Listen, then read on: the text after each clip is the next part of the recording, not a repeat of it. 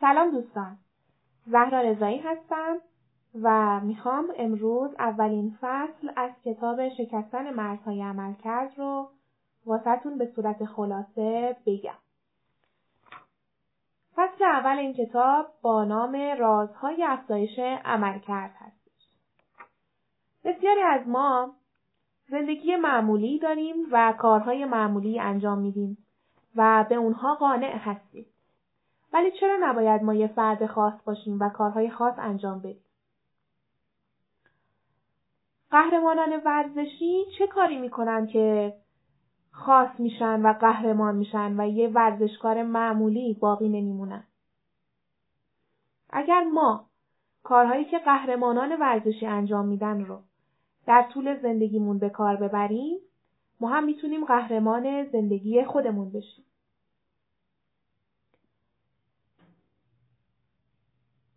موضوع این کتاب اینه که چطور توی کارمون، کسب و کارمون، توی یادگیری‌های شخصیمون یا کارهایی که در طول روز انجام میدیم، عملکردمون رو افزایش بدیم. و یاد بگیریم که چطور از بدنمون به بهترین نحو استفاده کنیم. ما وقتی یه وسیله‌ای رو می‌خریم، راهنماش رو مطالعه می‌کنیم و یاد می‌گیریم که چطور باید ازش استفاده کنیم. ولی نمیدونیم که چطور باید از بدن خودمون استفاده کنیم. علم افزایش عملکرد از یونان باستان به وجود اومده و معلم‌هایی بودن که ورزشکاران رو آموزش میدادن و اونها رو تبدیل به قهرمان میکردن، در صورتی که اصلا هیچ تخصصی توی رشته ورزشی اون ورزشکار نداشتن. مثلا اگه یه ورزشکاری پرتاب نیزه کار میکرده، وقتی که پیش معلم افزایش عملکردش میرفته تا اونو قهرمان کنه، اون معلم هیچ چیزی درباره پرتاب نیزه نمیدونسته، ولی چیزهایی رو میدونسته که باعث میشده اون ورزشکار یک ورزشکار قهرمان بشه و دیگه یک ورزشکار معمولی نباشه. کارهای روزانه ما و انرژی ما. ما بعد از اینکه یک روز کاری پرمشغله و خسته کننده رو میگذرونیم و کلی واسه کارهایی که انجام دادیم انرژی صرف میکنیم، احساس یأس و ناامیدی و خستگی به همون دست میده، با اینکه کارهایی که انجام دادیم کارهای ساده‌ای بودن. پس باید ببینیم که کارهایی که انجام میدیم با انرژی ما همخوانی داشته باشن. اگه انرژیمون زیاده و کارهای پیش پا افتاده داریم انجام میدیم، باید سراغ کارهای بزرگتر بریم. و اگه انرژیمون کمه و کارهای خیلی بزرگی داریم انجام میدیم، باید سراغ کارهای کوچیکتری بریم و سعی کنیم انرژیمون رو بالا ببریم. پس راز لذت بردن از کارهایی که در طول روز انجام میدیم اینه که کارهامون در حد انرژی و توانمون باشه. بهترین کار اینه که کم کم کارهامون رو بزرگ کنیم و کم کم انرژیمون رو افزایش بدیم تا بتونیم کارهای بزرگ انجام بدیم. چرا روز کاری ما به اندازه کافی لذت بخش نیست؟ وقتی در توی این کتاب درباره روز کاری صحبت میشه، برخی از بچه‌ها فکر میکنن که چون کار نمیکنن و خونه دار هستن، از چیزهایی که توی این کتاب گفته شده مناسب اونها نیست. در صورتی که یک روز کاری میتونه واسه یه خانم خونه دار کارهای روزانه کاریش باشه، کارهای خونش باشه. واسه کسی که داره کنکور میخونه، کتابهایی که داره میخونه باشه و واسه هر کدوم از ما یه سری چیزها باشه. مهم این نیست که حتما به یک اداره‌ای بریم و اونجا کار انجام بدیم تا مجبور باشیم این کتاب رو بخونیم و بهش عمل کنیم. خیلی وقتا شده وقتی که به یه نفر میگه عملکرد کاریت پایینه، طرف جلوت جبهه میگیره، حالت تدافعی میگیره و کنار اومدن باهاش سخته. اما اگه دقیق‌تر نگاه کنه میفهمه که این پایین بودن عملکردش ربطی به بهونه‌هایی که داره میاره، مثل شرایط محیط کار، رئیس بد اخلاق و بد و نالایق، همکارهایی که کارشون رو خوب انجام نمیدن و غیره نداره. علت این که عملکرد ما پایینه شوهر بد اخلاقمون نیست. شوهرمون که توقعش از ما زیاده نیست. علتش اینه که ما خودمون انرژی کافی برای انجام کارها نداریم. پس موضوع به خودمون برمیگرده. وقتی ما انرژی کافی نداشته باشیم نمیتونیم وقتی کاری رو انجام میدیم ازش لذت ببریم. حالا این انرژی میتونه چه فیزیکی باشه، احساسی باشه، ذهنی باشه یا روحی باشه. اگه با این روش‌های افزایش عملکرد آشنا بشین و بهش عمل کنین، تو بدترین شرایط هم میتونین عملکرد خیلی بالایی داشته باشین. دونده ماراتون نباشید. ایرانی‌ها معمولاً سخت‌کوشن، یه صبح تا شب شروع میکنن پشت سر هم کار میکنن و اصلاً به خودشون استراحت نمیدن. این کاریه که دونده‌های ماراتون انجام میدن. یه مسیر خیلی طولانی رو پشت سر هم میدون میدون میدون میدون. اما این کتاب به ما میگه که دونده سرعت باشی. دونده سرعت استراحت کافی میکنه، تمرین کافی میکنه و ورزش مناسب و تمرینات مناسب انجام میده و توی یه مدت زمان کوتاهی یک سرعت فوق‌العاده بالا از خودش نشون میده. دوباره استراحت میکنه، تمرین میکنه و دوباره یک سرعت بالا. خیلی از کسایی که بازده کاریشون پایینه، بهره‌وری کاریشون پایینه، به این خاطره که دونده ماراتون هست و مثل دونده سرعت نیست. یه موضوع اینجا هست که بهش میگن حوزه خاکستری. روز کاری اغلب مردم کاملا خطیه. حالا یعنی چی؟ یعنی از صبح که میرن سر کار، مثلا تصور کنید که شما کارمند یک اداره هست. نه صبح تا پنج بعد از ظهر باید سر کار باشید. شما باید تو این مدت زمان مغز و احساساتتون رو درگیر کنین با کارهای مختلف. ولی شما چطور میتونین کاری بکنین که بهره‌وری کاریتون بالا بره و کارهاتون رو سریعتر و بهتر انجام بدید؟ مثلا شما کارتون اینه که توی یک شرکت ایمیل های مشتری ها رو جواب بدید. صبح میرسین سر محل کارتون، با همکاراتون احوال پرسی میکنین، میرین کامپیوترتون رو روشن میکنین، ایمیل های دریافتی هم باز میکنین، بعد میگین اه برم یه چای بریزم بیام. میرین توی آشپزخونه یه چای میریزین، میاین میشینین پشت کامپیوتر، اولین ایمیل رو باز میکنین، شروع میکنین به خوندنش، بعد شروع میکنین به فکر کردن در مورد اینکه این به این ایمیل چه جوابی بدین. در همین حین یه اسمس واسهتون میاد، نگاه میکنین اسمس رو، قرض موبایلتون که قبلا باید پرداخت میکردین الان پرداخت نکردین. خب میگین تا اسمسش اومد و الان یادم هست، همین حالا پرداختش کنم. میرین قبض موبایل رو پرداخت میکنین، میاین دوباره سر ایمیل ها. میاین خب میخواین جواب بدین، یادتون میره که چی پرس چه سوالی توی ایمیل پرسیده شده بود. ایمیل رو دوباره میخونین. شروع میکنین به نوشتن پاسخ ایمیل. وسط پاسخ یادتون میاد که باید یه کاری با همکارتون داشتین. پا میشین میرین با همکارتون صحبت میکنین، میان. میای میشینین سر ایمیل دوم. دوباره میای نگاه میکنین، میبینین ای ایمیل دوم دوباره یه سری اطلاعات از از فلان همکارتون نیاز. پا میشین میرین از همکارتون اطلاعات رو بگیرین. اونجا یه همکار دیگه‌تون هم وایساده دارن با هم صحبت میکنن. شما وای میسین باشون صحبت میکنین. بعد همکارتون میره، شما هم اطلاعات از اون یکی همکارتون میگیرین و میای میشینین که بقیه ایمیل رو پاسخ بدین. و همینطور همینطور همینطور تا پنج بعد از ظهر ادامه پیدا میکنه این روند. به این روند میگن حوزه خاکستری. حوزه خاکستری یعنی اینکه شما نه به صورت کامل درگیر یک کاری میشین، نه کامل از اون کار جدا میشین.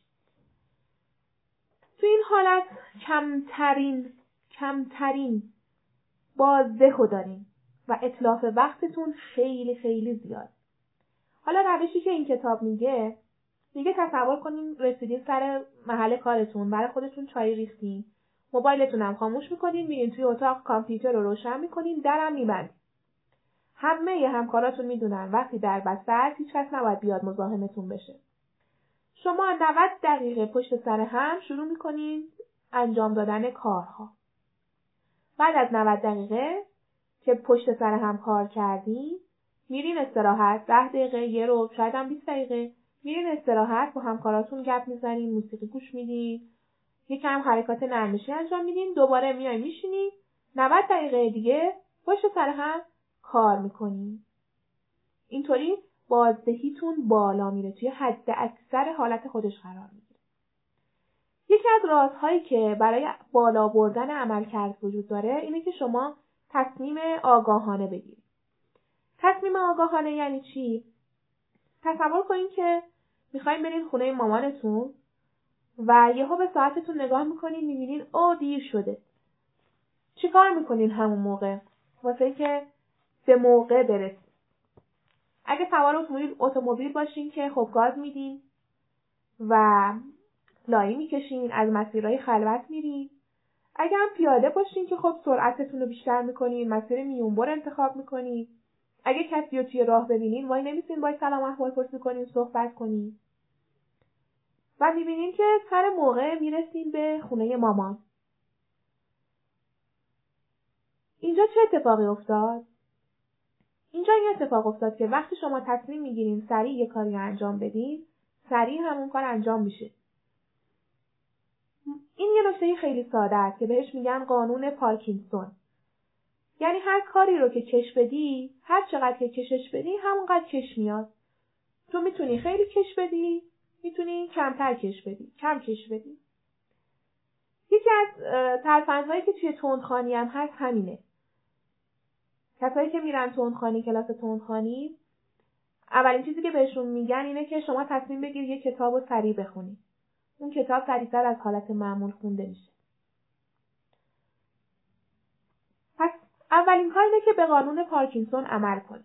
تصمیم بگیری که یه کاری رو سریع انجام بدی. برای اینکه این کار رو عملی کنید، توی ذهنتون تصور کنید که مثلا فلان کار یک ساعت زمان میبره. من تصمیم میگیرم که این کار رو تو نیم ساعت انجام بدم. یعنی نصفش کنید. زمانی که معمولا اون کار رو انجام میدادیم رو نصف کنید. اینطوری میبینید که چقدر وقت زیاد میانید و چقدر سریع کارهاتون انجام میشه. آیا مدیریت زمان کافیه؟ خیلی ها افزایش عملکردشون رو با مدیریت زمان یکی میدونن. در صورتی که این دوتا یکی نیست. وقتی که ما درباره انجام کارهای بیشتر توی یک بازه زمانی مشخص داریم صحبت میکنیم، خیلی ها میان میگن که ما مهارت مدیریت زمان نداریم. واسه همینه که نمیتونیم کارهامون رو سریعتر و بهتر انجام بدیم.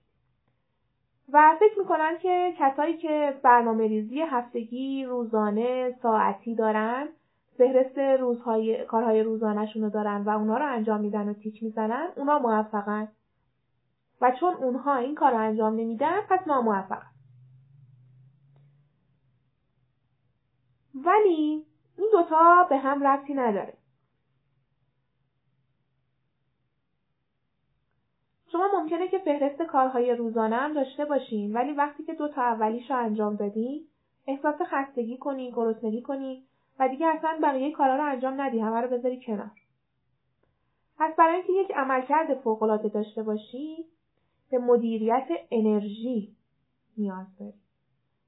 ما چهار جنبه انرژی داریم: انرژی فیزیکی، فکری، احساسی و روحی.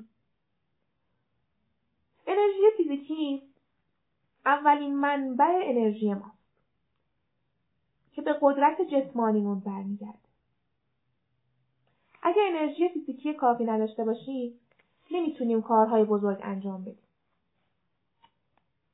همیشه خسته ایم و خستگی انسان رو ترسو میکنه. برای اینکه انرژی فیزیکی خوب داشته باشیم باید تغذیه خوب داشته باشیم، ساعات خواب خوب داشته باشیم و خوراکی هایی که به بدنمون لطمه وارد میکنه نباید مصرف کنیم. یه ضرب المثل قدیمی هست که میگه عقل سالم در بدن سالمه.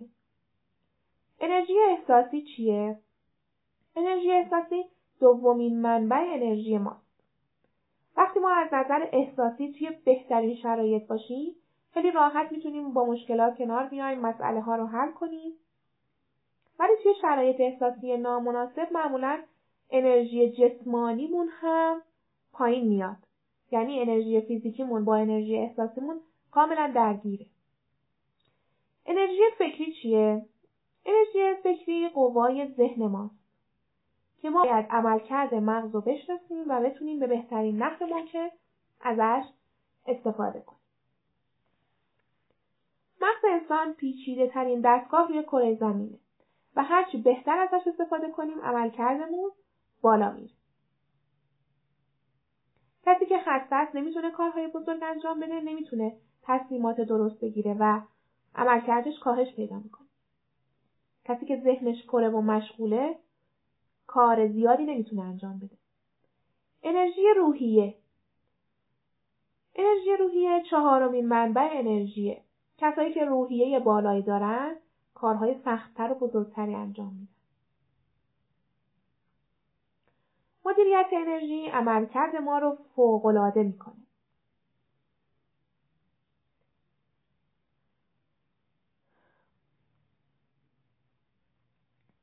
به تازگی یه سخنرانی مشاهده کردم که باعث شد که به فکر فرو برم.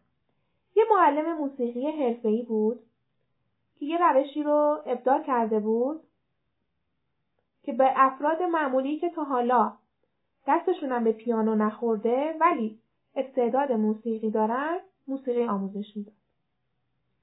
نکته جالبش این بود که زمان آموزش رو یک دهم زمان معمولی که واسه این کار در نظر گرفته میشه در نظر گرفته. نوازنده های پیانو که بهترین نوازندگان دنیا هستن بعد از ده یا دوازده سال تمرین میتونن یه مهارت خوبی داشته باشن. این معلم میگفت من طی دو سال میتونم شما را یه نوازنده جهانی بکنم، یه قهرمانتون بکنم. اون توی سخنرانی که داشت روش کارش رو توضیح داد. روش کارش فرق چندانی با روش کار بقیه نداشت، اما اون به دانشجوهاش یه برنامه روزانه میداد که باید اونو مو به مو اجرا میکردن و بعد سر کلاس حاضر میشدن. برنامه‌ش هم عجیب بود. مثلا دانشجو توی روز اول باید یه مهمونی ترتیب میداد، دوستای نزدیکش رو دعوت میکرد، باشون وقت میگذروند. روز بعد باید با سه نفر که قبلا توی گذشته قهر کرده بود آشتی میکرد و همینطور یه چنین برنامه هایی داشت. این معلم قبل از اینکه تدریس موسیقی رو انجام بده دانشجوشو توی بهترین شرایط ممکن قرار میداد، بعد شروع میکرد به آموزش موسیقی و همین باعث میشد که عملکرد این دانشجو افزایش پیدا کنه. اگه قبل از انجام یه کار سخت و پیچیده بتونیم چهار تا انرژیمون رو به اندازه کافی شارژ کنیم، در بهترین شرایط فیزیکی، احساسی، فکری و روحیه‌ای باشیم، میتونیم کارهایی رو انجام بدیم که دیگران نمیتونن انجام بدن. ما این هدیه بزرگ رو داریم که از اول شروع کنیم. امروز میتونه اولین روز شروع زندگی متفاوت ما باشه. بنابراین مهم نیست که تا کنون عملکردمون چطور بوده و چقدر توی مصرف و بازیابی انرژیمون خوب عمل کردیم. از همین امروز سعی می‌کنیم که زندگی متفاوتی رو شروع بکنیم. عملکرد خارق‌العاده چیه؟ عملکرد خارق‌العاده رو می‌تونیم اینطوری تعریف کنیم: گذشتن از معیارهای رایج در انجام کارها به صورت پایدار و در طولانی مدت. برای داشتن یک عملکرد خارق‌العاده باید فراتر از باورهای عمومی حرکت کنیم. مثلا نویسنده این کتاب میگه که وقتی شروع کردم که این کتاب رو بنویسم، ناشر بهم گفت که یه سال فرصت داری این کتاب رو بنویسی.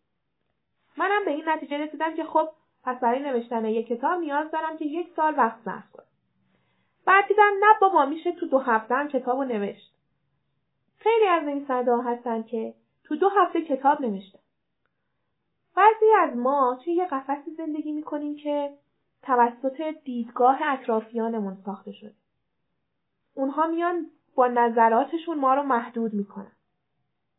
اونا خودشون زندگی تکراری و محدودی دارن، از اینکه کارهای جدید رو امتحان کنن میترسن و اگه یکی بیاد بگه من میخوام این کارو بکنم میگن تو نمیتونی. چون خودشون نمیتونن به شما هم میگن شما نمیتونی.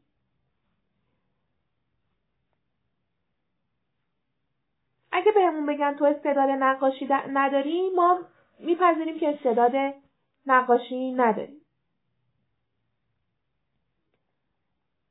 و باعث میشن که ما استوب کنیم. پس باید آدمهای اطرافمون رو آدمهایی در نظر بگیریم و داشته باشیم که معیارهای فوق‌العاده‌ای داشته باشیم. و چرا از خودمون شروع نکنیم؟ خودمون برای خودمون معیارهای جدید و خارق‌العاده در نظر بگیریم. چرا خودمون رقیب خودمون نباشیم؟ بیل گیتس میگه بزرگترین رقیب خودتون باشین. همیشه سعی کنین خودتون رو شکست بدین. تمرکز، تمرکز و تمرکز. یکی از مهمترین مهارت‌ها برای که عملکردتون افزایش پیدا کنه، اینه که تمرکز کنید روی اون کار. ماهان تیموری میگه تئوری لامپ. اینجا میگه تمرکز، تمرکز و تمرکز. تمرکز رو میتونی بودن در لحظه و ادامه کار تا پایان یافتن اون تعریف کنی. مثلا وقتی داری به ایمیل جواب میدی فقط به ایمیل مشتریان جواب میدی و هیچ کار دیگری انجام نمیدی.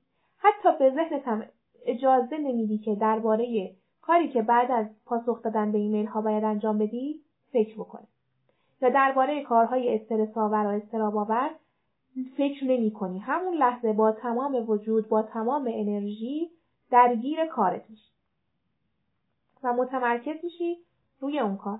تمرکز باعث میشه که عملکردمون افزایش پیدا کنه. تصمیم بگیرین همینجا توی همین لحظه زندگی کنین و همه انرژیتون رو روی کاری که دارین انجام میدین متمرکز کنین. بهانه ممنوع. یکی از موانع افزایش عملکرد اینه که ما یه بهانه‌هایی میاریم که کارهامون رو انجام ندیم. بعضیا میان از شرایط بد اقتصادی صحبت میکنن، بعضیا از سرعت پایین اینترنت صحبت میکنن و یه سری موانع واسه خودشون توی ذهن خودشون ایجاد میکنن تا عملکرد پایین خودشون رو چکار کنن؟ توجیه کنن. اگه من به اندازه کافی پول ندارم دلیلش این نیست که شرایط اقتصادی بده. دلیلش اینه که من خودم تلاش نمی کنم.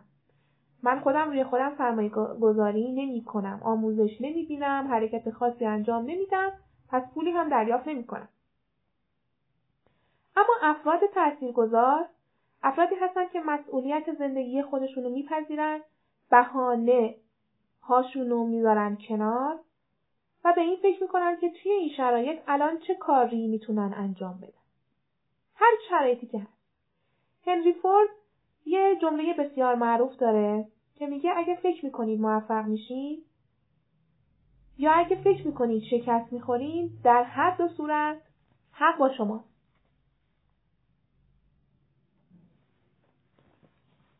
عملکرد تناوبی بدن. یکی از مهمترین کشفایی که دانشمندا توی زمینه افزایش عملکرد داشتن اینه که عملکرد بدن تناوبیه.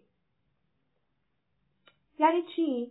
یعنی که بدن توی بازه‌های زمانی منظمی انرژیشو صرف میکنه و بعد شروع میکنه به بازیابی انرژی. دانشمندان روسی توی سال هزار و نهصد و شصت هم این ایده رو به کار گرفتن.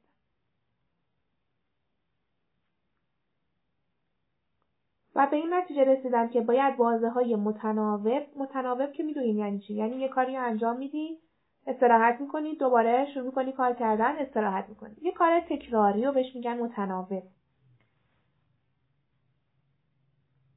یه کار تکراری متناوب یه فعالیت سنگینی رو انجام میدی، استراحت میکنی، دوباره یه فعالیت سنگین. این کاری بود که تونست روس‌ها رو به قهرمانی و دریافت مدال‌های المپیک برسونه.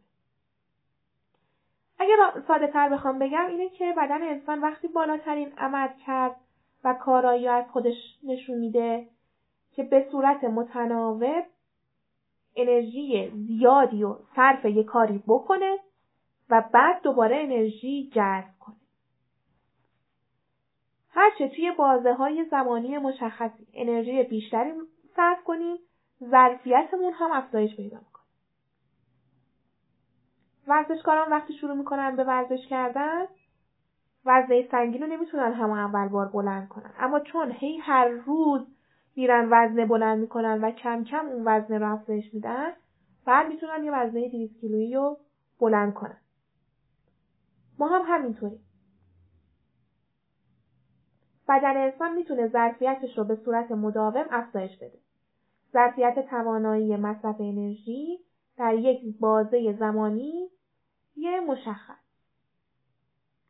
ما باید تعادل برقرار کنیم توی مصرف انرژی و بازیابیش. چه کتاب نوشته نود دقیقه طلایی. بدن برای اینکه عملکرد عملکرد بالا داشته باشه باید چی کار کنه؟ مثلا دو تا دانشمند هستن به اسم کریتمن و اسمیسکی که در مورد خواب انسان‌ها تحقیق می‌کردن و متوجه شدن که خواب انسان به بازه‌های زمانی یک کوتاه‌تری تقسیم شده. هر بازه زمانی حدود نود تا صد و بیست دقیقه. بنابراین فردی که فکر میکنه هشت ساعت خواب بوده، در واقع چهار یا پنج ساعت خواب بوده. بدن انسان طوریه که بین این زمانها با کوچکترین اتفاق بیدار میشه، ولی بعد دوباره به خواب عمیق میره و بعد دوباره به حالت بیداری برمیگرده. بنابراین خوابیدنمون هم یه فرایند تناوبیه، یعنی اگه این تناوب وجود نداشت ما شب قلب نمیزدیم، تشنمون میشد، بیدار نمیشدیم، چون خوابمون عمیق بود. ما حتی توی خواب هم بدن واسه که یه استراحتی بکنه از این حالت به یه حالت دیگه میره بعد یه مدت زمان. در سال هزار و نهصد و هفتاد هم، یعنی بیست سال بعدش، دانشمندان یه نکته جالبتری هم بهش پی بردن و اون اینه که این دوره تناوبی نود تا صد و بیست دقیقه‌ای که توی خواب هست توی بیداریمون هم هست. یعنی چی؟ یعنی وقتی ما بیداریم توی دوره‌های نود تا صد و بیست دقیقه‌ای زندگی و کل روزمون شروع میشه. توی آغاز هر دوره ترشح هورمون، ضربان قلب، فعالیت مغز و تمامی موارد توی بهترین حالت خودش.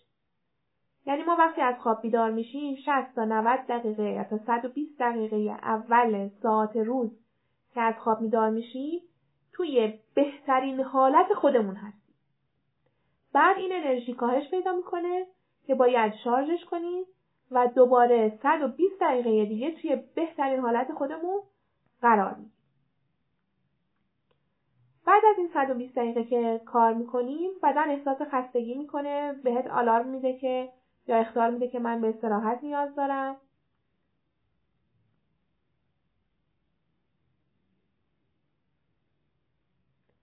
حالا سوال مهم اینه که این بازه ها دقیقاً از چه ساعتی شروع میشن؟ این بازه ها گفتم دقیقاً زمانی شروع میشن که شما از خواب بیدار میشین، یه صبحانه خوب میخورید، همون موقع دیگه آماده این که یه کار مهم و سخت رو آغاز کنید. بعد میتونید استراحت کنید. اگه اولش اول کار میبینید که نمیتونید شصت دقیقه، نود دقیقه یا صد و بیست دقیقه یه کاری رو پشت سر هم انجام بدین و خسته میشید، بازه های چهل و پنج دقیقه‌ای انتخاب کنید. ولی تا شصت دقیقه مطمئن باشین که شما تو اوج کارایی خودتون هستید. بعدش میتونین ده دقیقه رو استراحت کنین، دوباره صد و بیست دقیقه بعدی، نود دقیقه بعدی رو شروع کنین. پس ما الان یاد گرفتیم که باتری هامون چهار تاست. باتری فیزیکی، روحی، احساسی و ذهنی که باید اینا رو توی بازه های مشخصی شارژ کنیم و بعد توی صد و بیست دقیقه ازشون استفاده کنیم تا خالی بشن. باید یادمون باشه که ما هر روز و هر دوره که داریم این استفاده میکنیم از انرژیمون، اونو شارژش کنیم. پس حتما هشت ساعت خواب و تغذیه مناسب رو داشته باشیم. آرامش یا اضطراب کدومش مفیدتره؟ بدن انسان طوری طراحی شده که اگه برای یه مدت طولانی توی آرامش کامل باشه، یعنی از لحاظ فیزیکی، احساسی، فکری و روحیه‌ای حداقل انرژی رو مصرف کنه، عملکردش هم کاهش پیدا میکنه. ورزشکاری که کمتر از حد مجاز تمرین میکنه، عملکردش افت میکنه. وقتی یه دستی میشکنه و کار ازش نمیکشیم، بعد یه مدت که از گچ در میاد، چی میشه؟ مثل قبل نمیتونه کار کنه، باید دوباره تمرینش بدی. عکس این موضوع هم صادقه. اگه کاملا تحت فشار باشیم، به مدت طولانی و بیش از حد از انرژی هامون استفاده کنیم، عملکردمون هم کاهش پیدا میکنه. ورزشکارهایی هم که بیش از حد تمرین میکنن، خستگی بهشون دست میده، بیماری، عصبانیت. اگه ما در روز کاریمون معمولا عصبانی هستیم یا همش خسته ایم یا استرس داریم، به خاطر اینه که درست نتونستیم از انرژیای باتریمون استفاده کنیم. کاری که باید حتما حتما انجام بدیم و خیلی خیلی مهمه که خیلی ها انجام نمیدن و باعث میشه که عصبانی و خسته بشن، اینه که وقتی یه کاری رو توی یه بازه زمانی انجام دادی، مثلا صد و بیست دقیقه اول رو که کار کردی انجام دادی، بعد باید کامل به خودت استراحت رو بدی. باید کامل اون کار رو بذاری کنار. یعنی هم از لحاظ ذهنی بذاریش کنار، از لحاظ روحی بذاریش کنار، از لحاظ فیزیکی بذاریش کنار. مثلا کلا بری توی فاز دیگه. توی فاز کارت نباشی دیگه. تا بتونی دوباره شارژ بشی.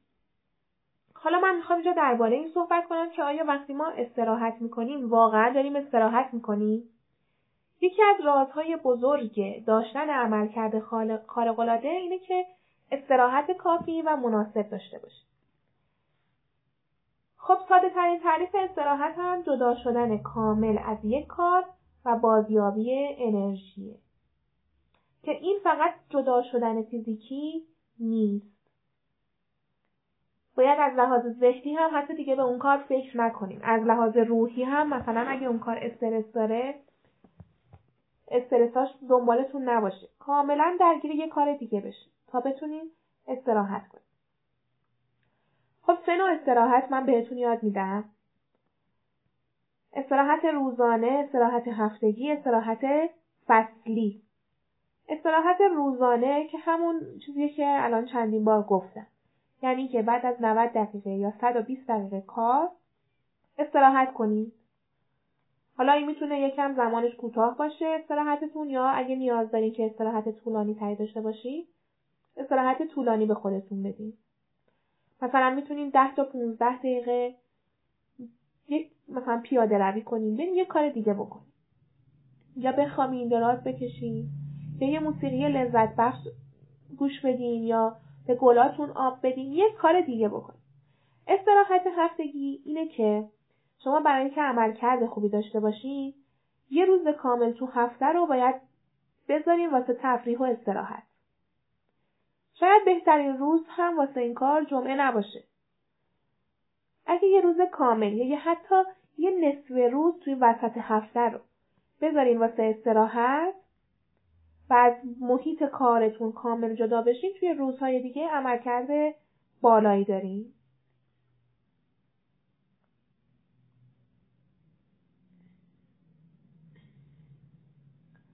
توی استراحت‌های هفتگی میتونین کارهایی انجام بدین که وقت زیادی میخوان. مثلا برین استخر، برین کوه پیمایی، یا توی خونه بخوابین حتی، یا کتاب بخونین.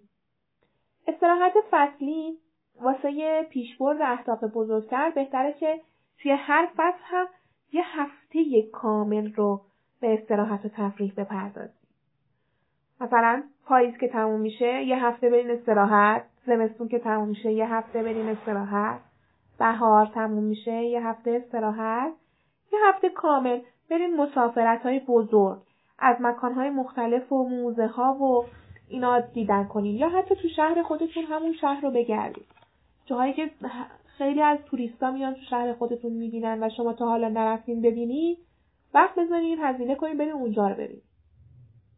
واسه استراحت‌های هفتگی باید برنامه‌ریزی حتما داشته باشین و میتونین یه دفترچه هم داشته باشین. اگه ایده‌ای واسه تفریح و استراحت به ذهنتون رسید در طول هفته یا در طول فصل، اونو یادداشت کنین واسه استراحت هفتگی آخر فصل. میت اگه مثلا به عکاسی علاقه دارین و جزء تفریحاتتون حساب میشه، میتونین برین تو طبیعت عکاسی کنین. هر هر چیزی که ازش لذت میبرین. توی تعطیلات و مسافرت‌ها چه کاری انجام بدید؟ خیلی وقتا شده که خیلی‌ها میرن مسافرت، بعد توی مسافرت یه عالمه کتاب با خودشون میبرن، میگن ما اومدیم اینجا کتاب بخونیم. و این کتابا رو دست نخورده دوباره برمیگردونن خونه. باید اینو بدونید که مسافرت جای اینکه لپتاپ ببری، کتاب ببری نیست. یا فیلم آموزشی ببری نیست.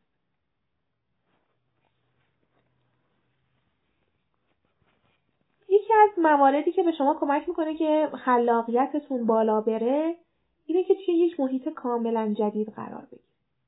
وقتی میرین مسافرت، این محیط جدید واسهتون اتفاق میفته و دیگه اون روال روزانه کارهایی که توی شهر خودتون داشتین انجام میدادید دیگه واسهتون نیست. اصلا احساس میکنید وای یه زندگی جدید دارم. و همین مثلا شما میرین شمال، خب محیط زندگیتون عوض میشه، میرین دریا رو میشینین میبینین، دارین تصاویر جدید میبینین، دارین اطلاعات جدید ذهنتون دریافت میکنه، صداهای جدید داره میشنوه، رایحه ها و بوهای جدید داره دریافت میکنه و همین باعث میشه که بتونین تصمیمات درست بگیرین، تصمیمات خلاقانه تر بگیرین. برای همینه که وقتی که یه تصمیمی، یه مشکلی یه جا گیر میکنین، معمولا اگه که از اون مشکل جدا بشی، مسافرت بری، یکم حال و هوا عوض بشه، بهتر میتونی تصمیم بگیری. تصمیمای بزرگ و ارزشمند همیشه بعد از این مسافرت هاست که گرفته میشه. و خب مسافرت هم که انرژیمونو بالا میبره. میتونین دو ساعت توی روز به جایی که بشینین کتاب بخونین، به این فکر کنین که برای آیندهتون برنامه ریزی کنین، رویا پردازیاتون رو انجام بدین، اهدافتون رو روش فکر بکنین. همه دوست دارن با افراد شاد و پر انرژی وقت بگذرونن. افراد پر انرژی باعث میشن دیگران با انگیزه تر باشن و هیچکس دوست نداره نزدیکترین دوستش یه فرد خسته و بی انرژی باشه. من زهرا رضایی هستم و امروز میخوام فصل دوم از کتاب شکستن مرزهای عملکرد رو واسهتون توضیح بدم. این فصل به شارژ کردن انرژی فیزیکی میپردازه. میخوایم از امروز تصمیم بگیریم که توی زندگی اطرافیان خودمون یه فرد شاد و پر انرژی باشیم و کاری کنیم که همه از مصاحبت با ما لذت ببرن. بدن نیاز به توجه فراوانی داره و ما باید بهترین نگهداری ممکن رو از اون انجام بدیم. اگه از بدنمون به خوبی کنیم، نه تنها سلامتی و شادابی بیشتری داریم، بلکه باعث میشه که افزایش عملکردمون بالا بره و کارهای خارق‌العاده‌ای انجام بدیم. یادآوری میکنم که ما پزشک تغذیه نیستیم و قبل از اینکه هر تغییری رو توی روند تغذیه‌تون ایجاد بکنیم، بهتره که با پزشک متخصصتون مشورت کنید. ولی من اینجا چند تا نکته و روش بهتون میگم که بتونین باهاش انرژی فیزیکیتون رو شارژ کنید. اولین روش اینه که درست تنفس کنید. انرژی فیزیکی به تنفس درست و مناسب بستگی داره. ما به ندرت به تنفسمون توجه میکنیم. شاید دقت کرده باشین که وقتی اضطراب شدید داریم، تنفسمون ناخودآگاه کوتاه‌تر و بریده‌تر میشه. و همین تنفس کوتاه‌تر باعث میشه که بدن در حالت تدافعی قرار بگیره و انرژی زیادی از دست بده و زودتر خسته بشه. وقتی که تنفس کوتاه و مقطعی داشته باشیم، اکسیژن کافی به بدنمون نمیرسه و عملکرد جسم و فکرمون کاهش پیدا میکنه. بنابراین باید تنفس عمیق‌تر، کندتر، آرامتر و منظمتر داشته باشیم. حداقل در طی روز چند بار به صورت ارادی تمرین تنفس داشته باشیم. با این کار باعث میشه که ضربان قلبمون کاهش پیدا کنه، جریان خونمون بهبود پیدا کنه و انرژیمون بالا بره. نکته بعدی مصرف یک مایع انرژیزاه. اگه بخوایم یه تغییر توی برنامه روزانمون ایجاد کنیم که باعث بشه عملکرد فیزیکیمون افزایش پیدا کنه، بهترین کار اینه که آب بیشتری بخوریم. آب بیشتری بنوشیم و سرحالتر باشیم. بیشتر حجم بدن ما رو آب تشکیل میده و آب یه مایع حیاتی برای ما. ما باید در طول روز حداقل یک و نیم تا دو لیتر آب سالم بنوشیم. آب باعث میشه که بدن ما سمزدایی بشه و استرسمون کاهش پیدا کنه، سردردهای خفیفی که سر کار میگیریم از بین بره. بهترین کار اینه که وقتی از خواب بیدار میشیم یک لیوان بزرگ آب بخوریم و بهتره که اون آبی که میخوریم خیلی سرد هم نباشه. یه مشکل رایجی که وجود داره اینه که ما وقتی تشنه میشیم آب میخوریم. اما باید به خودمون عادت بدیم که قبل از اینکه احساس تشنگی کنیم آب بخوریم. برای این کار میتونیم یک بطری آب معدنی کنار میزمون بذاریم و وقتی که داریم کار میکنیم مدام ازش بنوشیم. مصرف آب زیاد باعث میشه که تناسب اندام خوبی هم داشته باشیم. صبحانه مفید و مناسب بخوریم. تقریبا غیر ممکنه که بدون اینکه صبحانه بخوریم بتونیم یه روز کاری عالی رو شروع بکنیم. بنابراین حتما واسه خوردن صبحانه وقت بذاریم. جی آی چیه؟ چه خوراکی هایی برای صبحانه مناسب هستن تا عملکرد بالایی داشته باشیم؟ توی کتاب‌های تغذیه درباره یه پارامتر به اسم جی آی صحبت شده. جی آی یه معیاریه که مشخص میکنه هر خوراکی توی یه بازه زمانی مشخص چقدر روی قند خون بدنمون تاثیر میذاره. جی آی بین صفر تا صده و هرچی این عدد برای یه خوراکی بالاتر باشه یعنی اینکه این عدد سریع این خوراکی سریعتر باعث میشه که قند خون ما بالا بره. ولی هرچی جی آی کمتر باشه مشخص میکنه که ما میتونیم این قند خون رو به میزان طولانی تری توی بدنمون بالا نگه داریم. اغلب خوراکی‌های خیلی خوشمزه و شیرین مثل شیرینی خامه‌ای توی مدت زمان کوتاهی قند خونمون رو افزایش میدن، ما احساس میکنیم که انرژی زیادی داریم ولی بعد چند دقیقه اثرش از بین میره و خستگی برامون به وجود میاد و باقی میمونه. بنابراین بهتره که در طول روز از خوراکی‌هایی مصرف کنیم که جی آیشون پایینه و از توی صبحانه هم بهتر از خوراکی‌هایی استفاده کنیم که کربوهیدراتشون سریع وارد خون نمیشه و به تدریج جذب خون میشه. این باعث میشه که ما مدت طولانی تری احساس سیری بکنیم و قند خونمون بالا باشه. خوراکی هایی که جی آیشون کمتر از پنجاه و پنج واسه صبحانه مناسبن مثل سیب، زردآلو، موز، جو، هویج، ذرت، عسل، انبه، شیر، پرتقال و خوراکی هایی که توی این دسته هستن. بهتره که انرژی بدنمون رو با کافئین تامین نکنیم چون که خوراکی هایی که کافئین دارن مثل چای، قهوه، نسکافه باعث میشن که آب بدنمون بیشتر از دست بره و خستگی و سردرد واسمون باقی بمونه. بهتره که خوراکی های تازه بخوریم، خوراکی هایی که بسته بندی شدن، فست فود هستن، کنسروی هستن استفاده نکنیم. و بهتره که توی روز کاری شروعش رو با یه مراسم صبحگاهی شروع کنیم. توی مراسم صبحگاهی بهتره که ده پانزده دقیقه یا نیم ساعت وقت بذاریم واسه این مراسم، ورزش کنیم، دوش بگیریم، موسیقی لذت بخش گوش بدیم و یه صبحانه خوب بخوریم تا بتونیم نود تا صد و بیست دقیقه بعدی رو که میخوایم به کارهای مهم و سختمون بپردازیم با انرژی شروع کنیم. فعالیت بدنی کافی باید داشته باشیم. میدونیم که وقتی احساس خستگی میکنیم بهترین کار قبل از اینکه بخوابیم اینه که یکم ورزش کنیم، یکم نرمش کنیم. ورزش کردن، نرمش کردن باعث میشه که انرژی بدن شارژ بشه. شما اگه بیشتر در حالت نشسته هستین توی محل کارتون، بهتره که بعد از اینکه یک ساعت حداقل نشستین و کار کردین، پنج شش دقیقه یا حداقل ده دقیقه رو حداقل ایستاده کار بکنین، چون ایستاده کار کردن انرژی بیشتری مصرف میکنه و یه نوع ورزش حساب میاد. یا اینکه یه سری حرکات کششی انجام بدیم روی صندلی، یا اینکه نفس عمیق بکشیم. نفس عمیق هم یه نوع ورزش حساب میشه و انرژی میگیره.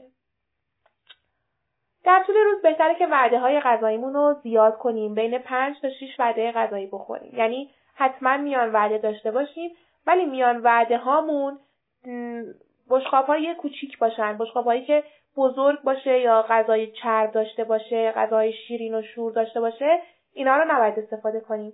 باید وعده هایی باشه که در حد دویست تا سیصد کیلوکالری بهمون انرژی بده و نه بیشتر. و بعد بعد از هر نود دقیقه یا صد و بیست دقیقه که می کار میکنیم و میخوایم استراحت کنیم، بهتره که یه مقدار از این خوراکی ها بخوریم تا انرژی فیزیکیمون شارژ بشه. ما توی ساعت اولیه روز به انرژی بیشتری نیاز داریم و توی ساعت آخریه روز مثل عصر و شب به کالری خیلی کمتری نیاز داریم.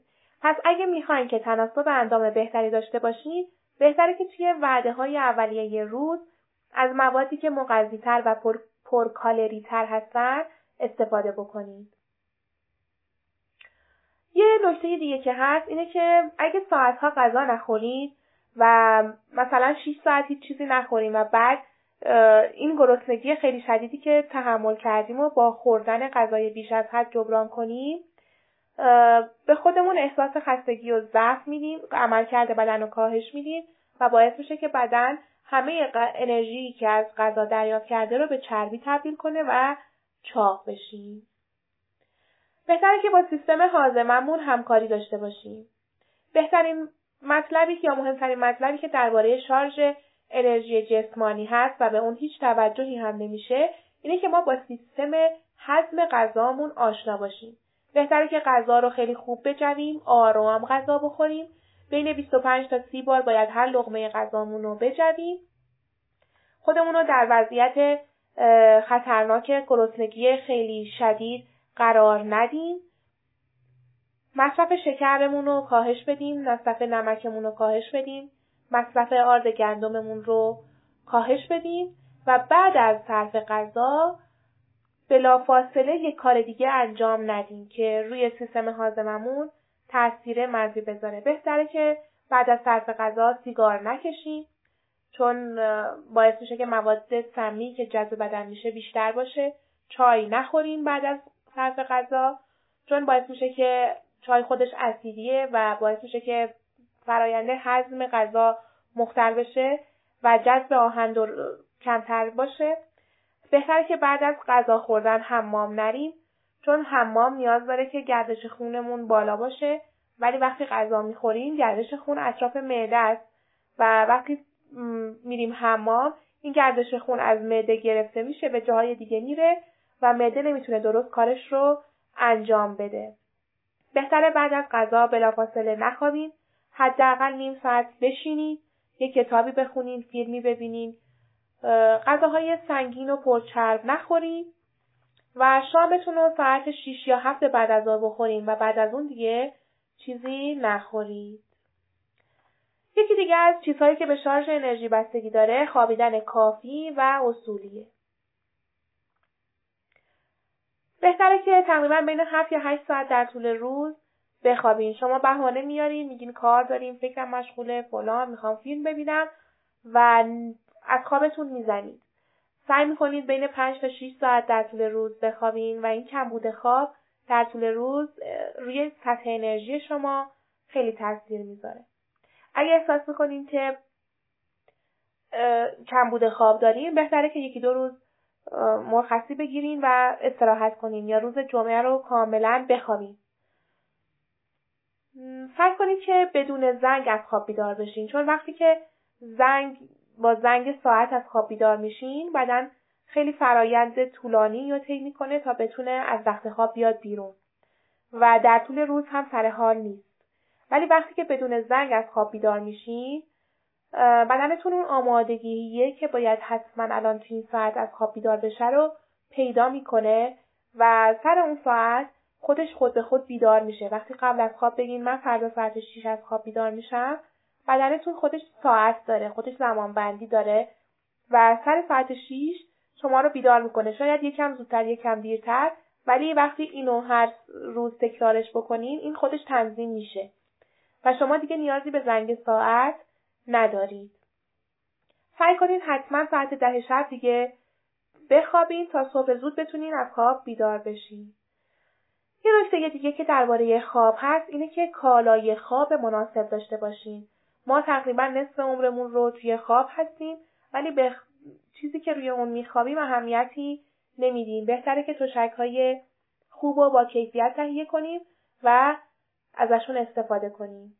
سعی کنین موقع خواب پتو رو روی سرتون نکشین، چون باعث میشه که تنفس درست نداشته باشین و اکسیژن کم بیارید. و اینکه اگه احساس میکنین کمبود خواب دارین حتما چند ساعتی رو به خودتون اختصاص بدین و بخوابین تا بتونین توی هفته آینده شارژ شارژ باشین. گاهی توی یک روز کاری مشغله خیلی زیادی داریم، ولی در آرامش کارهامون رو انجام میدیم و به اتمام میرسونیم. گاهی وقتا هم دقیقاً همون مشغله ها و همون مسئولیت ها رو داریم، ولی خیلی مضطرب هستیم و احساس فوریت میکنیم. نمیدونیم چی کار کنیم و نمیتونیم کاملاً جذب کارمون بشیم. مرتب از این شاخه به اون شاخه میپریم و نمیدونیم که باید الان چطور خودمون رو کنترل کنیم. شاید بکنیم که خب شرایط تغییر کرده که نمیتونیم مثل قبل کار کنیم، ولی در واقع اینطور نیست. انرژی احساسی ما کم شده و نیاز به شارژ داره. در فصل سوم کتاب شکستن مرزهای عملکرد میخوایم با همدیگه یاد بگیریم که چطور انرژی احساسیمون رو شارژ کنیم. انرژی فیزیکی مثل سوخت خامیه که باعث روشن شدن استعدادهای ما میشه، ولی واسه اینکه حد اکثر عملکرد رو داشته باشیم انرژی فیزیکی کافی نیست. باید احساس مثبت و خوشایند داشته باشیم. باید از کاری که میکنیم لذت ببریم، حس رضایتمندی و ماجراجویی داشته باشیم. یه فرد عادی و متعادل باید احساس خوبی نسبت به خودش، اطرافیانش و شرایطش داشته باشه. و مسلمه که همیشه نمیتونیم چنین احساسی داشته باشیم. وقتی انرژی احساسیمون کم میشه باعث میشه که احساس اضطراب و نگرانی یا عصبانیت بکنیم. بدن با این روش هاست که اخطار میده و یه نیاز مهم رو به ما گوشزد میکنه. برای اینکه بتونیم یه عملکرد فوق‌العاده داشته باشیم باید احساسات خودمون رو مدیریت کنیم. اگه انرژی احساسی خودمون رو همش مداوم مصرف کنیم بدون اینکه اون رو شارژش کنیم عملکردمون کاهش پیدا میکنه. شاید توی کشورهایی مثل ایران, ایران که مردم بسیار احساسی و دلسوز هستن مهمترین عاملی که عملکرد رو کاهش میده و مانع انجام کارهای بزرگ میشه کم بودن انرژی احساسیه. اگه انرژی احساسی ما توی شرایط مناسبی نباشه حتی اگه انرژی فیزیکی کافی داشته باشیم بازدهی کاریمون پایینه. احساسات مثبت یا منفی بر فعالیت‌های شیمیایی بدن تاثیر مستقیم دارن و حتی بدن رو در برابر انواع بیماری‌ها قوی یا ضعیف می‌کنن. حتما داستان‌هایی از افرادی رو شنیدین که بیماری‌های خیلی خطرناکی داشتن، ولی چون روحیه خوبی داشتن و قدرتمندی داشتن باعث شده که اون بیماری از بین بره. احساسات منفی واسه مدیران هم خیلی مضر و خطرناکه، چون بلافاصله به دیگر افراد که باشون سر کار دارن سرایت میکنه. پس مهمترین کارهای یک مدیر اینه که بتونه خودش احساس خوب و مثبت داشته باشه و این احساس خوب و مثبت رو به بقیه هم انتقال بده. تاثیر احساسات بر ورزشکارها هم خیلی نمایانه. جیمی کانرز یکی از قهرمانان تنیس جهانه. وقتی ازش پرسیدن مهمترین مهارتی که شما رو قهرمان کرده چیه؟ اون گفت توی سالهای اول توی بازی عصبانی می شدم. ولی با گذشت سال یاد گرفتم که اصلاً توی بازی عصبانی نشم. حتی از دست خودم. عصبانیت باعث میشه که احساسات منفی توی بدنم رشد کنه، تمرکزم کاهش پیدا کنه، انرژی فیزیکیم کم بشه و نتونم قهرمان بشم. احساسات منفی اغلب به شرایط بستگی ندارن، بلکه به تفسیر ما از اتفاقات مربوط میشن. بسیاری از افراد بیش از حد نگران نظرات دیگران درباره خودشون هستن. کافیه یه نفر بهشون بگه اوه چقدر چاق شدی؟ سریع خودشون رو میبازن و دچار نگرانی و حتی افسردگی میشن. حتی شاید نتونن تا صبح بخوابن. چنین افرادی هیچ وقت نمیتونن عملکرد بالایی از خودشون نشون بدن. افرادی هم وجود دارن که بیش از حد نگران نظرات دیگران نیستن و دیدگاه معقولتری نسبت به خودشون و اتفاقات اطرافشون دارن. این افراد احساس بسیار بسیار بهتری دارن. احساسات منفی بزرگترین دشمن پیشرفت و افزایش عملکرد. دانشمندان طبق تحقیقی که روی ششصد و هفتاد و هشت خانم مسن انجام دادن به این نتیجه رسیدند که کسانی که توی سالهای گذشته زندگیشون مثبت، خوشبین و مثبت اندیش بودن کمتر به بیماری آلزایمر دچار شدن. اسنودن میگه نمیتونیم مانع بروز اتفاقات و احساسات منفی بشیم، ولی میتونیم یاد بگیریم که بلافاصله جلوی احساسات منفیمون رو بگیریم و به صورت ارادی کارهایی رو انجام بدیم که از این شرایط احساسی بد خارج بشیم. هدف ما اینه که شرایط بد رو به شرایط عادی و دور از تنش تبدیل کنیم توی کمترین زمان. عصبانیت بزرگترین احساس منفیه. طبق گفته برایان تریسی توی کتاب قورباغه را ببوس، تمامی احساسات منفی سرانجام به عصبانیت و خشم منتهی میشه. بنابراین اگه معمولاً عصبانی میشیم، باید توی خودمون دنبالش بگردیم. باید ببینیم که چه احساسات منفی داریم که به اونها اجازه بروز دادن ندادیم، اونها رو نپذیرفتیم و حالا اونا دارن به صورت عصبانیت خودشونو بروز میدن. با موارد اضطراب آور مواجه بشید. دنیای روانشناسی دو نوع شخصیت رو شناسایی کرده. شخصیت‌های روبرو شونده و شخصیت‌های گریزنده. شخصیت‌های روبرو شونده افرادی هستند که با ترس‌هاشون، با کمبودهاشون، با واقعیت‌های زندگیشون مواجه میشن و با دیگران و مشکلات زندگیشون صادقانه و رو راست رفتار میکنن. جای تعجبی هم نداره که روبرو شونده‌ها از گریزنده‌ها شادتر و مؤثرتر و اعتماد به نفس بالاتری داشته باشن. اونها به راحتی میتونن درباره مواردی که اونها رو ناراحت و نگران میکنه صحبت کنن. در صورت لزوم از دیگران کمک بخوان و همچنین همچنین میتونن احساساتشون رو نشون بدن. فکر نمی‌کنن که باید احساساتشون رو پنهان کنن تا فرد بهتری به نظر برسن. افرادی که روبرو شونده هستن با ترس روبرو شدن با مسائل مواجه میشن. اون رو میپذیرن و احساسات خودشون رو کنترل میکنن. اما شخصیت‌هایی که گریزنده هستن یه سری ترس‌های خیلی مبهم دارن و اعتماد به نفسشون پایینه. باید خودمون رو عادت بدیم که با مواجهه صادقانه با وضعیت‌های دشوار به جای اینکه تفره بریم یا مشکلات رو نادیده بگیریم، باهاش روبرو بشیم و اونها رو تغییر بدیم. شاید بهترین کار این باشه که مشکلاتمون، ناراحتی هامون رو روی کاغذ بنویسیم. تمام چیزهایی که باعث میشه ما مضطرب بشیم رو روی کاغذ بیاریم. بعد ببینیم چطور میتونیم باهاشون مواجه بشیم. چطور میتونیم کنترلشون کنیم. حتی اگه خیلی سخت باشه.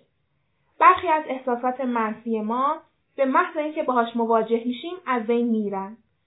یه نفر رو میشناسم که سالها از صحبت‌های بلند همکارانش آزرده میشد. شاید همکارانش واقعا خبر نداشتن که این موضوع برای این فرد ناراحت کننده است.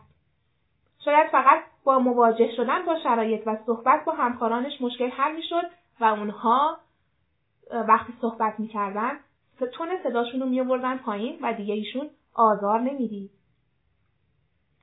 مواجهه با واقعیت، خودداری از مواجهه با حقیقت و واقعیت وضعیت خود یا دیگران عامل اصلی اضطراب، نگرانی، احساسات منفی، بیماری‌های جسمی و ذهنیه. برای اینکه بتونیم با واقعیت کنار بیایم، بهتره که کتاب نیمه تاریک وجود رو کار کنید. وقتی یه فرد یا موقعیتی رو توی خونه، محل کار و جاهای دیگه همونطور که هست میپذیریم و بر همون اساس عمل میکنیم، یه بخش عمده از استرسی که داریم از بین میره. وقتی خودمون رو میپذیریم، استرس هامون از بین میره و انرژی احساسیمون افزایش پیدا میکنه، چون دیگه درگیر سرکوب کردن احساساتمون، سرکوب کردن ویژگی های شخصیتیمون نیستیم. احساسات مثبت در محل کار. تحقیقاتی انجام شده که مهمترین عامل خلاقیت و ابتکار رو توی کارمندان بفهمن که چیه. شاید بکنیم که زیبا بودن محیط کار یا میزان حقوقشون یا تفریح توی محیط کار میتونه اولویت داشته باشه. ولی نتیجه این تحقیق خیلی غیر منتظر است. مهمترین عامل برای افزایش عملکرد و خلاقیت، ارتباط خوب، دوستانه و سالم با رئیس و بقیه همکارانه.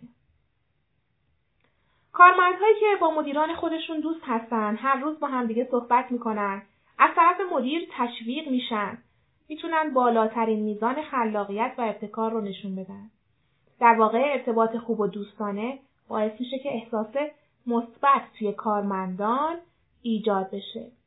حتی مشاهده شده که وقتی چنین رئیس‌هایی برای چند روز میرن مسافرت، کارمندها این که توسط رئیس تشویق نمیشن، کارایشون کاهش پیدا میکنه. ولی کارمندهایی که پاداش میگیرن و تشویق میشن، توی اون مدت کارایشون افزایش پیدا میکنه. توی محل کار مهمترین احساس، احساس امنیت و مورد توجه واقع شدنه. چند وقت پیش برای برگزاری یک کارگاه آموزشی به ماهشهر رفته بودیم. این کارگاه برای یک سازمان بزرگ برگزار میشد و شرکت کنندگان کارگاه کارمندان اون سازمان بودند. شرکت کنندگان خیلی، یعنی بیش از حد معمول، شاد و با انگیزه بودند. کار ما طوریه که برای شرکت‌ها و سازمان‌های مختلف کارگاه برگزار می‌کنیم و به طور معمول کارمندان از این موضوع استقبال زیادی نمی‌کنند و جبهه می‌گیرند. ولی اون روز شرایط متفاوت بود. نکته دیگه‌ای که هر وقت یه کارگاه‌ها درباره مدیر صحبت می‌کنن، کارمندها با نگاه و زبان بدنشون نشون میدن که از مدیر راضی نیستن. اما توی این کارگاه هر وقت درباره مدیر صحبت می‌کردن، چشم کارمندا برق خاصی می‌زد و بالاخره در اواخر کارگاه یکی از کارمندها گفت که تمام این چیزهایی که شما میگین توسط مدیر ما رعایت میشه. مدیر ما اگه برای کارمندان کارگاه میذاره، خودش اولین نفریه که توی کارگاه حاضر میشه. حقیقت اینه که چنین مواردی خیلی کم مشاهده میشن. هر وقت وارد مجموعه‌ای میشیم که کارمندای بسیار شاد و با انگیزه‌ای داره، معمولاً مدیر خوش برخورد و با انگیزه‌ای هم توی پشت صحنه اون مجموعه حضور داره. مدیری که به انرژی احساسی کارمنداش اهمیت میده و یه تیم بسیار قدرتمند ایجاد کرده.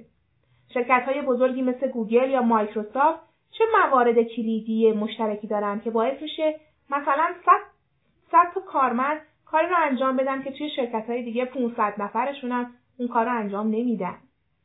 به جز چیزایی که ذکر شد، تمام کارمندهایی که کارایی بالایی دارن، انرژی احساسیشون توی شرایط مناسبیه و توی محل کارشون حداقل یه دوست خوب دارن که میتونن بشینن با اون حرف بزنن، مشورت کنن، درباره مسائل خارج از کارشون با هم صحبت کنن. درگیر حاشیه نشید. توی محل کار افرادی وجود دارن که همیشه یه سری خبرهای داغ و جذاب از اتفاقاتی که میفته دارن. اونا مدام درباره همکارای دیگرشون صحبت میکنن و خودشون رو منبع اصلی اخبار محل کار میدونن. البته اغلب این اخبار یه سری موارد منفی داره، بدگویی از همکارانو داره. از معاشرت کردن با چنین افرادی توی محل کارتون بپرهیزید و به صحبت‌هاشون علاقه نشون ندید. اونا فقط یه کار انجام میدن و اون تخلیه کردن انرژی احساسی شماست. در خلد تغییر دادن دیگران نباشید. یکی از حقایقی که بالاخره هر کسی باید یاد بگیره اینه که دیگران تغییر نمی‌کنن. شخصیت و طرز فکر افراد توی سن هفده هجده سالگی شکل میگیره و تا پایان زندگیشون هم تقریباً بدون تغییر باقی میمونه. به همین دلیل تلاش نکنین دیگران رو تغییر بدین، چون مجبور میشین. البته منظورمون این نیست که افراد نمیتونن مهارت‌هاشون و توانایی‌هاشون رو ارتقا بدن و چیزی بشن که لیاقتشو دارن. اما وقتی اشتیاق واقعی برای تغییر وجود نداشته باشه، تغییر قابل توجهی هم به وجود نمیاد. نکته اصلی اینه که هرگز نباید خوشحالی یا آرامشتون رو قربانی تغییر کردن و تغییر دادن دیگران بکنید تا اون فرد مناسب شما بشه. هیچ وقت چنین کاری نکنید، چون هیچ وقت چنین اتفاقی نمیفته. واقعیت‌ها رو از مسائل جدا کنید. بیشتر احساسات منفی از واکنش افراطی نامناسب به موانع یا مشکلات غیرمنتظره ناشی میشه. خیلی ضروریه که اگه یه مشکلی واسهتون بروز کرد، با دقت اون مشکل رو تحلیل کنید، مطمئن بشین که درست درکش کردین، سعی کنین اون رو مدیریت کنین، حل و فصلش کنین. اینطوری شروع کنین. اول ببینید که مشکلتون واقعیت داره یا نداره.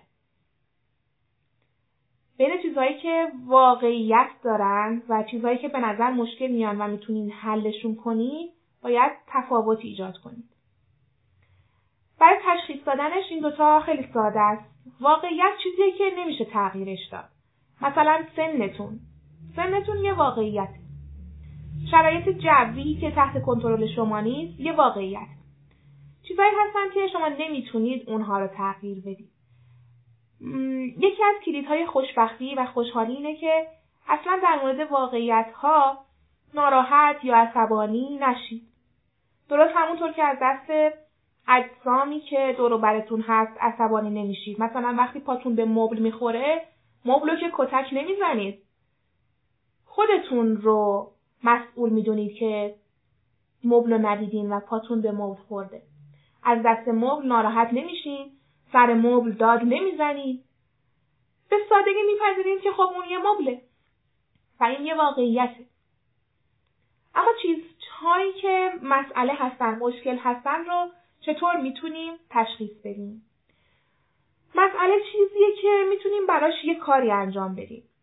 هر هدفی که ما تا حالا بهش نرسیدیم یه مسئله است برای ما. هر مانعی که توی مسیر رسیدن به هدفمون وجود داره یه مسئله است. میتونید استعدادها و توانایی‌هاتون رو بر حل مسائل و رسیدن به اهداف متمرکز کنید. اگه ساده‌تر بگم، مسائل یه سری چالش هستن که در طول زندگی باشون سر کار داریم. توی زندگی ما دو تا دوره زمانی وجود داره، گذشته و آینده. اما زمان حال فقط لحظه‌ایه که بین این دو تا زمان داره میگذره. واقعیت‌ها و مسئله‌ها توی کدوم دوره زمانی قرار میگیرن؟ حقیقت اینه که بیشتر واقعیت‌هایی که ما رو ناراحت میکنن مربوط به گذشته است. چیزی که در گذشته اتفاق افتاده واقعیت و تغییر نمیکنه. افراد زیادی در حال حاضر نگران و ناراحتن، چون بسیاری از چیزهایی که توی گذشته انتظارشو داشتن رو نتونستن برآورده کنن. این موارد به خاطر اتفاق افتادن یا نیفتادن توی گذشته حالا داره یه واقعیت غیرقابل تغییر میشه و ناراحت شدن در مورد اون واقعیت ها فایده ای نداره، چون شما نمیتونید اتفاقات گذشته رو تغییر بدید. اما مسائلی که مربوط به آینده میشن مسئله هستن. مسئله موضوعیه که میتونید درباره اون یه کاری انجام بدید. توی این وادی میتونید استعدادها و توانایی هاتون رو برای به دست آوردن یه نتیجه متفاوت متمرکز کنید. مسئله و آینده در دستان شماست و به فعالیت‌های شما در زمان حال بستگی داره. اینکه شما الان امروز چه کاری انجام میدید که فردا به یک موقعیتی برسیم این مهمه. ولی اینکه چه کارهایی رو انجام ندادین که حالا نتونستین توی اون موقعیت باشید دیگه اهمیتی نداره. چطور انرژی احساسیمون رو شارژ کنیم؟ یکی از مهمترین روش‌های شارژ انرژی احساسی اینه که طی روز به کارهای مورد علاقه و لذت بخش بپردازیم. یعنی کاری که انجام میدیم کاری باشه که بهش علاقه داریم. اگه کارمون حسابداریه باید عاشق اعداد و ارقام باشیم، عاشق حساب کردن باشیم. اگه کارمون تمیزکاری یه منزله باید عاشق تمیز کردن باشیم. از تمیز کردن خونه لذت ببریم و واسمون مهم نباشه خونه خودمونه یا خونه دیگران. خیلی حیرت آوره که اغلب افراد برای کارهای شخصیشون که از اونها لذت میبرن وقت خیلی کمی اختصاص میدن. شما حتی میتونید بعد از زمان کاریتون هم یه زمانی رو به کارهایی که واقعا دوست دارید اختصاص بدید. همه مردم دنبال لذت بردن از زندگیشون هستن ولی اغلبشون بلد نیستن که این لذت رو چطور توی حالشون ایجاد کنن و اونو موکول میکنن به آینده. مثلا دوست داره ورزش کنه میگه سال دیگه، هفته دیگه، از شنبه از شنبه من میرم ورزش میکنم و بلد نیست که ورزش کردن رو بیاره توی حال زندگیش. بلد نیست کوه رفتن، سینما رفتن، گشتن تنهایی، پیاده روی کردن، توی طبیعت بودن رو به زندگیش بیاره. همش میگه بعدن بعدن بعدن. افرادی که عملکرد بالایی دارن منتظر فرصت‌های خاص، منتظر شنبه نمیمونن. اونا برای لذت بردن از زندگیشون از کوچکترین فرصت‌هایی که براشون به وجود میاد استفاده میکنن. وقتی از کارکنانی که ساعت‌های طولانی کارهای فکری انجام میدن و عملکرد معمولی دارن، پرسیده میشه که هر چند وقت یه بار به فعالیت‌هایی که دوست دارین و علاقه شخصیتون میپردازین، جواب میدن که به ندرت. وقتی همین سوال از یه فرد موفق که عملکرد بالایی داره میپرسن میگه که من هر روز برام کارهایی رو انجام میدم که ازشون لذت میبرم و باهاش حس خوب دارم. برای شارژ انرژی احساسیتون هر روز باید یه سری فعالیت‌ها حتی اگه کوچیک باشه انجام بدین که حس لذت و شادی داشته باشین. باید در هفته چند ساعت رو به کارهایی اختصاص بدین که صرفاً از اونها لذت میبرین و احساس شادی و آرامش در شما به وجود میاره. میزان عملکردتون مستقیماً به کیفیت احساستون بستگی داره. بازی فقط برای کودکان نیست. یکی از بهترین شارژ کننده های احساسی اینه که بازی کنید. بازی های مفید منبع آرامش و تراوت بدنی و ذهنیه. معمولا بازی باعث ایجاد احساس شادی و سرزندگی میشه. بازی‌های مفید خلاقیت و توانایی حل مسئله رو در ما افزایش میده. بازی احساسات منفی و مضر رو کاهش میده و باعث میشه که اضطرابمون کاهش پیدا کنه. خیلی‌ها فکر میکنن بازی فقط مال بچه‌هاست و اونایی که بزرگ میشن دیگه نیازی به بازی کردن ندارن. اما بازی یکی از بهترین شارژ کننده‌های احساسیه. هر از گاهی به شهر بازی برید. بازی ما را از دنیای واقعی دور میکنه و باعث میشه که احساسات مثبت توی ما به وجود بیاد. منظور بازی‌هایی که با موبایل یا کامپیوتر هست نیست، بازی‌هایی هستش که گروهیه و تعامل با افراد رو داره و مثلا شهر بازی برین، مثلا به کلاس ورزش برین و بازی، مثلا یه ورزش گروهی یاد بگیرین، مثل والیبال یا فوتسال، فوتبال. بازی های گروهی میتونه یه مهارت هایی مثل مذاکره کردن، کار گروهی، حل مسئله، کنترل احساسات رو در شما تقویت کنه. سعی کنین کمتر از تلویزیون و کامپیوتر و گوشیتون استفاده کنین. تفریح فعالیتیه که باعث شادیتون میشه. با این تعریف، بسیاری از تفریحاتی که الان توی دنیای مدرن وجود دارن، در واقع تفریح نیستن، چون باعث احساس شادی در ما نمیشن. بدترین تفریح تماشای تلویزیون و بازی با کامپیوتر و گوشیه. فعالیت‌های یک طرفه و غیر تعاملی که تأثیر مثبت کافی روی احساساتمون ندارن. تماشای تلویزیون باعث میشه اضطراب ما افزایش پیدا کنه.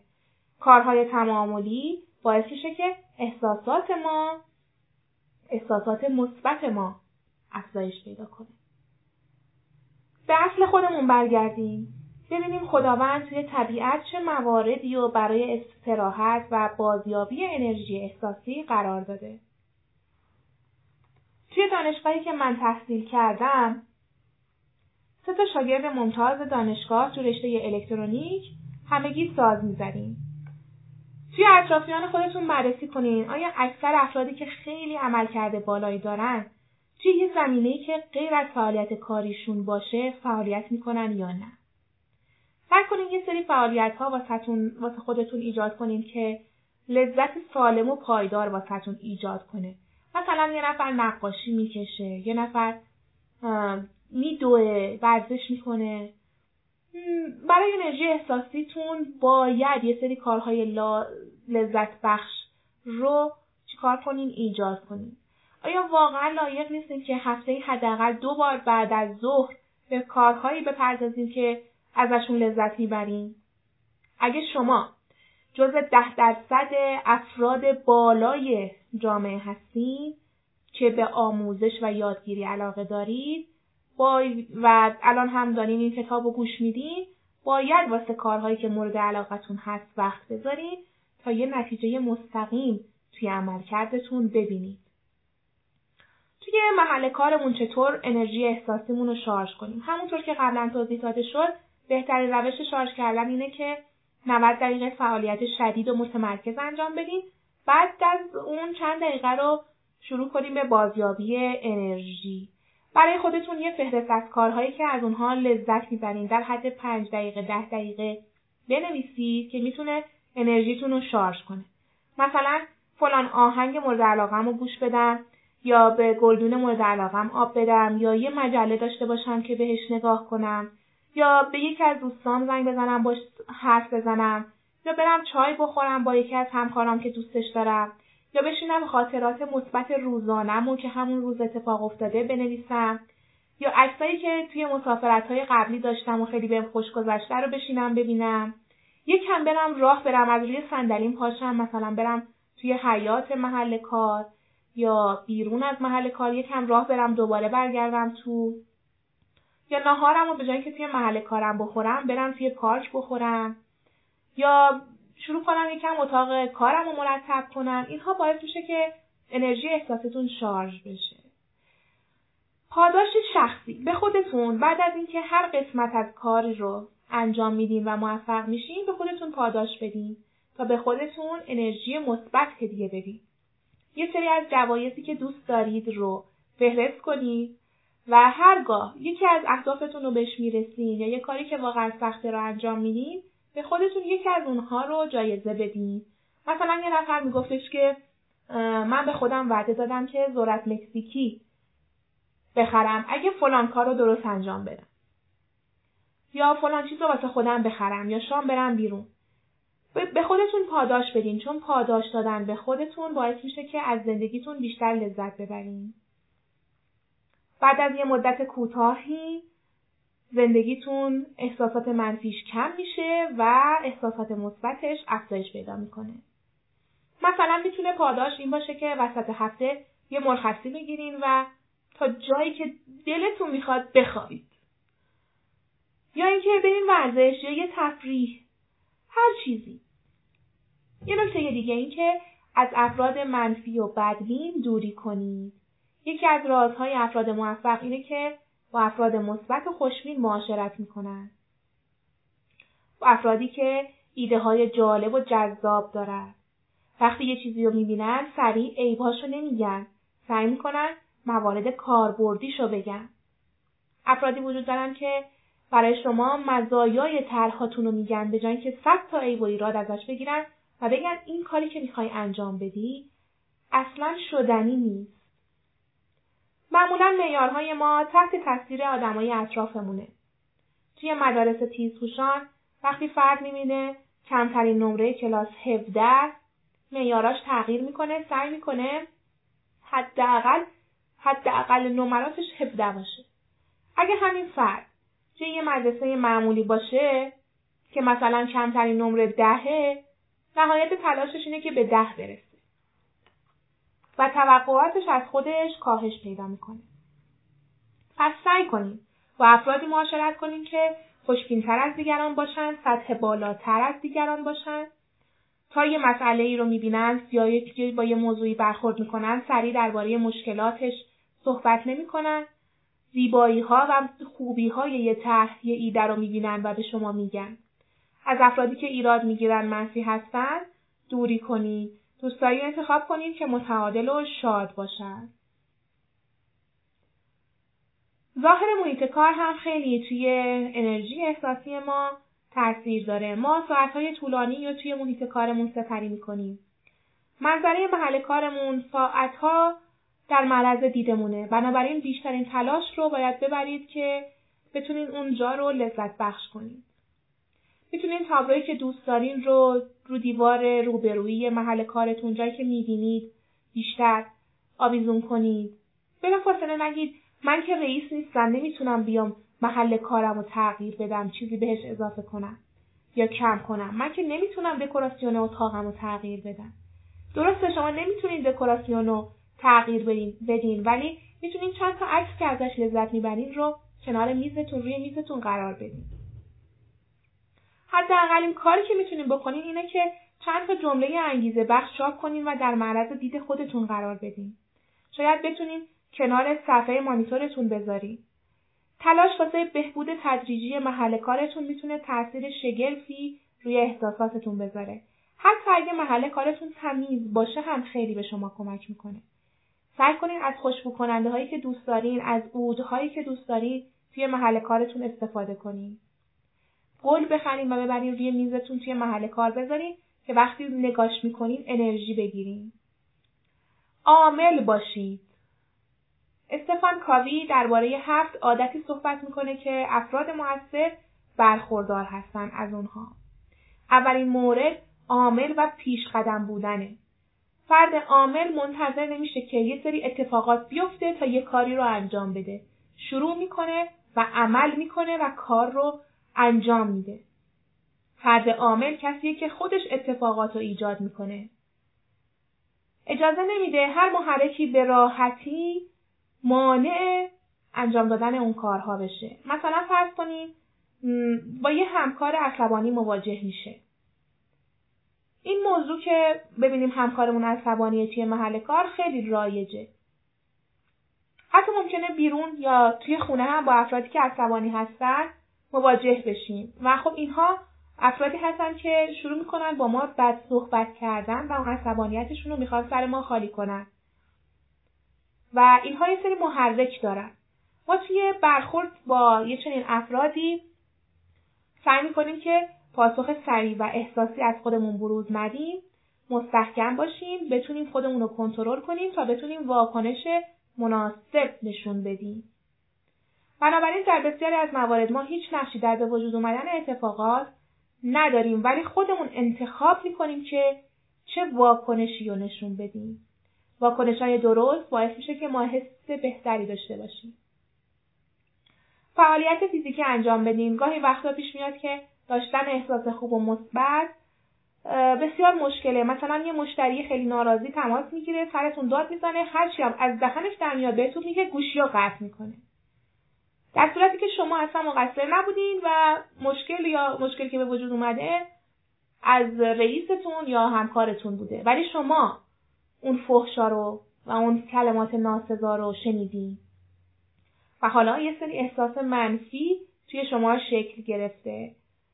بهترین کار اینه که واسه اینکه احساستون رو به احساس عالی تبدیل بکنید اینه که سعی کنین اول ضربان قلبتون رو یکم افزایش بدین، یعنی کاری کنین که یکم ضربان قلبتون افزایش پیدا کنه. مثلا برین یکم بدوین تا تخلیه شین یا یه ورزش سنگین انجام بدین. وقتی که ضربان قلب افزایش پیدا میکنه هورمون‌ها بیشتر توی بدن ترشح میشن، هورمون شادی توی بدن ترشح میشه و شما حس شاد بودن بهتون دست میده. ناپلئون هیل، نویسنده کتاب بی اندیشید و ثروتمند شوید، توی سخنرانی‌هاش میگه که بهترین درمان دلتنگی، تنهایی و نارضایتی یا به عبارت دیگه احساسات منفی کاریه که بتونه عرق تنتو در بیاره. پس اگه احساسات منفی رو باش مواجه شدین، سعی کن بلافاصله ورزش کنی یا یه کار سنگین انجام بدین تا ضربان قلبت افزایش پیدا کنه، هورمون‌های شادی توی بدن ترشح بشه و احساسات منفی از بین بره. در گذشته که مردم توی روستا زندگی می‌کردن، وقتی ناراحت می‌شدن می‌رفتن سر زمین، یه چند تا بیر می‌زدن، تخلیه می‌شدن. ما می‌تونیم از این روش استفاده کنیم، یا بریم تو باغچمون بیر بزنیم، یا اینکه بریم پیاده روی یا یه فعالیت فیزیکی سنگین انجام بدیم. هیچ وقت خودتون رو توجیه نکنین. ما هیچگاه توی زندگی هیچ بهانه‌ای نداریم که توی شرایط احساسات منفی باقی بمونیم.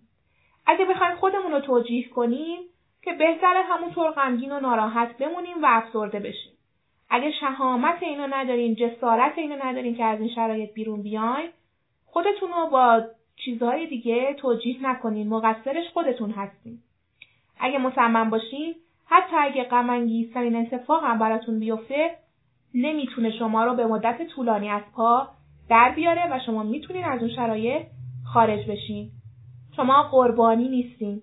افراد ناموفقن که دوست دارن خودشون رو قربانی شرایط و اتفاقات اطرافشون بدونن، چون هنوز مسئولیت زندگی خودشون رو نپذیرفتن. مسئولیت زندگی خودتون رو بپذیرید. وقتی که مسئولیت خودتون رو میپذیرید، احساس مثبت واسهتون ایجاد میشه. امتحان کنید. مثلا واسه سی روز سعی کنین هیچ بهانه‌ای نگیرید. فرض کنین یه نفر اسلحه گذاشته رو سرتون، تهدیدتون کرده که اگه اولین اعتراض یا اولین بهانه رو بگیری بهت شلیک میکنه. فقط کافیه بگی امروز که میخواستم این فایل رو آپلود کنم سرعت اینترنت پایین بود. این یعنی بهانه. این یعنی که اون فرد الان به سرت شلیک میکنه، پس حق نداری اینو بگی. حتی اگه سرعت اینترنت پایینه، باید تو اون فایل رو آپلود کنی. افراد موفق همیشه یه چنین طرحی دارن، مثلا طرح جایگزین دارن. مثلا اگه که یه اتفاقی واسهشون میفته مثل سرعت اینترنت که پایینه، یه طرح جایگزین سریع براش دارن. مثلا میدونه که الان باید بره فلان کافینه، اونجا سرعت اینترنت بالاه. سریع طرح جایگزین داشته باشین که بتونین اگه به مشکلی مسئله‌ای برخوردین از طرح جایگزین استفاده کنین. دوستای صمیمی و خوبم باعث میشه که انرژی احساسی ما شارژ بشه. صحبت کردن با دوست صمیمیتون، گوش دادن صداش و حرفاش، از خودگذشتگی کردن در برابر دوستتون، تعریف کردن و قدردانی کردن از دوستتون میتونه احساس مثبتتون رو افزایش بده. گاهی با مشکلات بزرگ و ناراحت کننده‌ای مواجه میشیم و انجام کارهای لذت بخش هم نمیتونه ما رو از اون شرایط ناراحت کننده بیرون ببره. مهمترین و کلیدی‌ترین عامل شارژ کننده ی انرژی احساسی همین روابط خوب و دوستانمونه. ایجاد دوستی‌های عمیق به صرف وقت و انرژی نیاز داره. شما نمیتونید همیشه پرمشغله باشین و هرگاه دیگران درخواستی ازتون دارن ناراحت بشین یا خودتون رو کنار بکشین و کمک نکنین به دوستاتون و انتظار داشته باشید که دور و برتون پر از دوست صمیمی باشه. بنابراین از همین امروز تغییراتی توی برنامه‌تون ایجاد کنید و اطرافیانتون اهمیت بدین، بهشون وقت اختصاص بدین، باهاشون وقت بگذرونید، بیرون برید، به حرفاشون گوش بدین، بهشون اهمیت بدین تا اونها هم به شما اهمیت بدن و واسه‌تون وقت بذارن. در فصل چهارم کتاب شکستن مرزهای عملکرد میخوایم یاد بگیریم که چطور انرژی ذهن و فکرمون رو افزایش بدیم. همونطور که بدنمون نیاز به استراحت داره تا انرژی فیزیکیش رو بازیابی کنه، مغزمون هم به استراحت نیاز داره تا انرژی فکریش شارژ بشه. استراحت مغز چیزی فراتر از اینه که ما کار نکنیم. خیلی ها هستن که کار نمی کنن ولی فکرشون بیست و چهار ساعته درگیر کاره و این خیلی مضره. پس باید یاد بگیریم که به مغزمون استراحت بدیم. در سال هزار و نهصد و شصت و هفت کشف کردن که دو نیم کره مغز با روش‌های متفاوتی مسائل رو حل می‌کنن. نیم کره چپ مغز به صورت گام به گام و تدریجی مسائل رو حل می‌کنه، ولی نیم کره راست به صورت یک دفعه و یک جا همه چیز رو دریافت می‌کنه و به صورت ناگهانی مسائل رو حل می‌کنه. این طوریه که وقتی ما به یک مسئله فکر نمی‌کنیم، یهو راه حلش به ذهنمون خطور می‌کنه. پس باید سعی کنیم از طبیعت لذت ببریم تا نیمه راست مغزمون غالب بشه و بتونیم کارهای خلاقانه انجام بدیم. برای اینکه بتونیم خلاقیت بالایی داشته باشیم، باید مداوم کار فکری انجام بدیم، استراحت کنیم. کار فکری انجام بدیم، استراحت کنیم. کار فکری انجام بدیم و استراحت کنیم. فکر کردن شدید درباره یک موضوع و بعد اونو بذاریمش کنار باعث میشه که ذهن ما شروع به خلاقیت بکنه و بازدهی ذهنمون بالا بره. یکی دیگه از چیزهایی که روی ذهن و مغز ما تاثیر داره وزن ماه.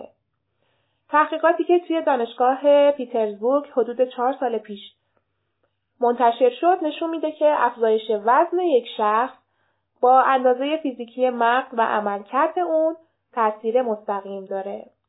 کسایی که بی ام آی بدنشون بین بیست و پنج تا سی بافت مغزشون چهار درصد کمتر از افراد معمولی کار میکنه و اسکن مغزشون هم هشت سال مسن‌تر از سنی که دارن به نظر میرسه.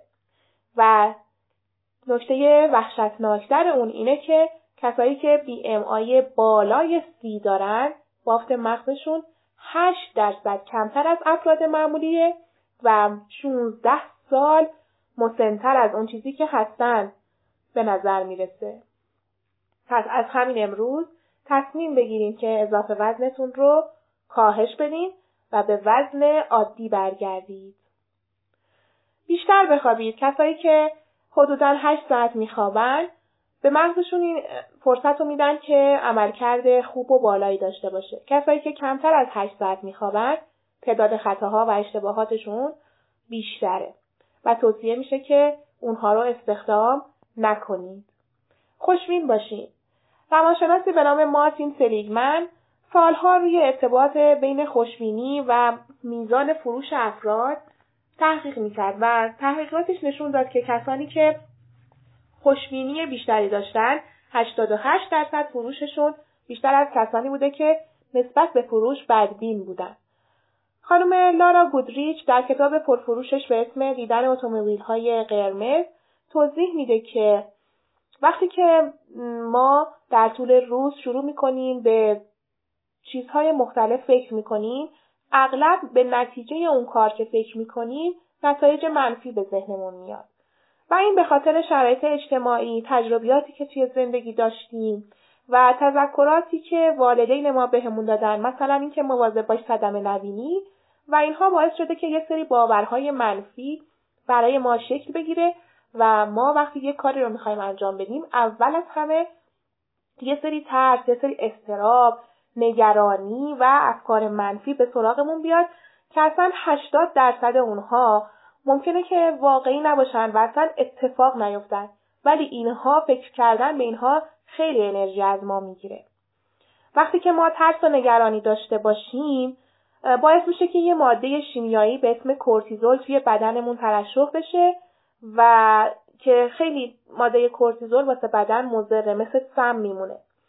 ولی انسان‌هایی که خوشبین هستن مغزشون به جای اینکه کورتیزول ترشح کنه یه هورمون به اسم سروتونین ترشح میکنه که سروتونین با خلاقیت و نوآوری و تمرکز در ارتباطه و باعث میشه که عملکرد اونها افزایش پیدا بکنه.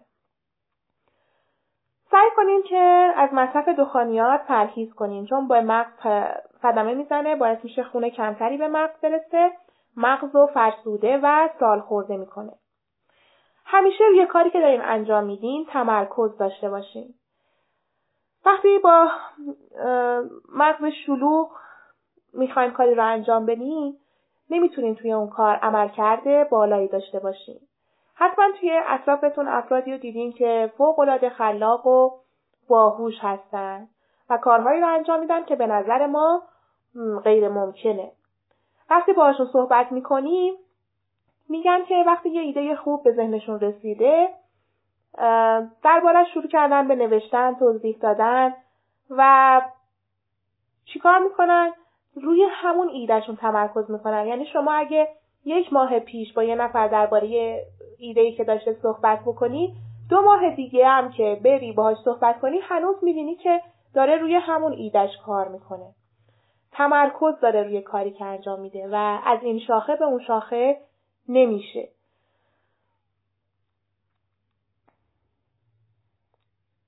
ولی بعضی وقتا هم هستش که ایده هاشون چون ایده هایی که به ذهن آدم میرسه زیاده ایده ها رو می نویسن. وقتی ایده ها رو می نویسی ذهنتون تخلیه میشه، خالی میشه و جا واسه ایده های بیشتر چی میشه؟ باز میشه. پس باید به خودمون عادت بدیم که فقط روی یک موضوع تمرکز کنیم و اگر که ایده های دیگه‌ای به ذهنمون رسید یا افکار دیگه‌ای به ذهنمون رسید شروع کنیم به نوشتن اونها و وقتی که اونها رو می نویسیم می تونیم روی همون موضوع یا چیزی که داریم کار می کنیم روی همون تمرکز داشته باشیم. وقتی یه کاری رو انجام میدیم نباید به ذهنمون اجازه بدیم که درباره موضوعات دیگه فکر بکنه. رویا پردازی در هنگام انجام فعالیت‌های مهم رو میتونیم کنار بذاریم و به صورت ارادی به خودمون یادآوری کنیم که ذهنمون نباید منحرف بشه. به این کار میگن تمرین انضباط ذهنی. این انضباط ذهنی باعث میشه که کیفیت زندگی ما متحول بشه. به صورت تناوبی کار کنید. فعالیت ذهنی هم مثل فعالیت‌های فیزیکی از تناوب زمانی پیروی میکنه. همون قانون نود دقیقه طلایی که توی فصل اول توضیح دادم اینجا هم صدق میکنه. بنابراین روز خودتون رو طوری برنامه ریزی کنید که مغزتون به صورت متناوب بین فعالیت شدید و استراحت کافی قرار بگیره. مغزتون رو به انبار اطلاعات کم ارزش تبدیل نکنید. یکی از کارهایی که باعث میشه عملکرد ذهنمون کاهش پیدا کنه اینه که اطلاعات موقتی و کم ارزش رو توی ذهنمون نگه میداریم. مثلا میخوایم که به خودمون یادآوری کنیم که فلان ساعت باید به فلانی زنگ بزنم. به جای که این اطلاعات کم ارزش رو نگه داریم بهتره که یه دفترچه برداریم و اونا رو تو اون دفترچه بنویسیم یا اینکه اپ‌های مختلفی توی روی گوشیمون نصب کنیم که یادداشت کارهای روزانه‌مون رو انجام بدیم توش. صبح که از خواب بیدار میشیم کارهایی که برای انجام بدیم و توش بنویسیم که اینها به صورت آلارمدار هستن، زنگ میخورن سر مدت زمانی که ما واسهشون مشخص کردیم و به ما یادآوری میکنن که باید این کار رو انجام بدیم. این کار باعث میشه که حافظه کوتاه مدتمون آزاد بشه و بتونیم کیفیت کارهامون رو افزایش بدیم. بعد از اینکه یه ساعت خاصی مثلا نود دقیقه روی یه کاری به صورت متمرکز فکر کردیم و کار کردیم باید بتونیم پرونده اون کار رو توی ذهنمون ببندیم. مثلا شما نود دقیقه است که کار کردین، ولی ده دقیقه دیگه اگه کار کنی اون کار تموم میشه و توی ذهنتون بسته میشه. سعی کنین اون ده دقیقه رو کار کنین تا ببندین کار رو، تمومش کنین و بذارینش کنار. ولی نه، اگه که مثلا کارتون خیلی طولانیه و الان هم فکرتون کاملا درگیره و میدونین که الان باید چه کارهای انجام بدین، ولی نود دقیقتون تموم شده، بهتره که تمام اون فکرایی که اون موقع دارین رو بنویسین روی کاغذ.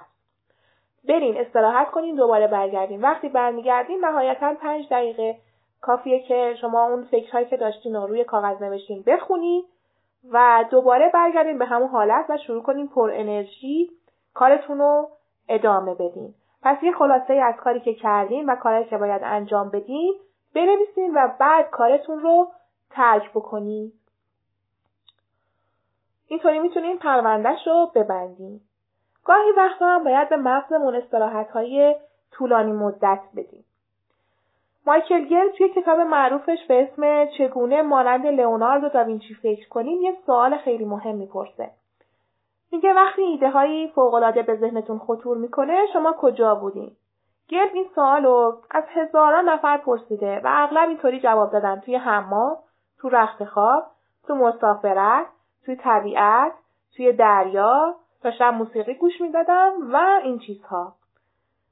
و کمتر کسی جواب داده که من توی محل کارم به این ایده ها رسیدم.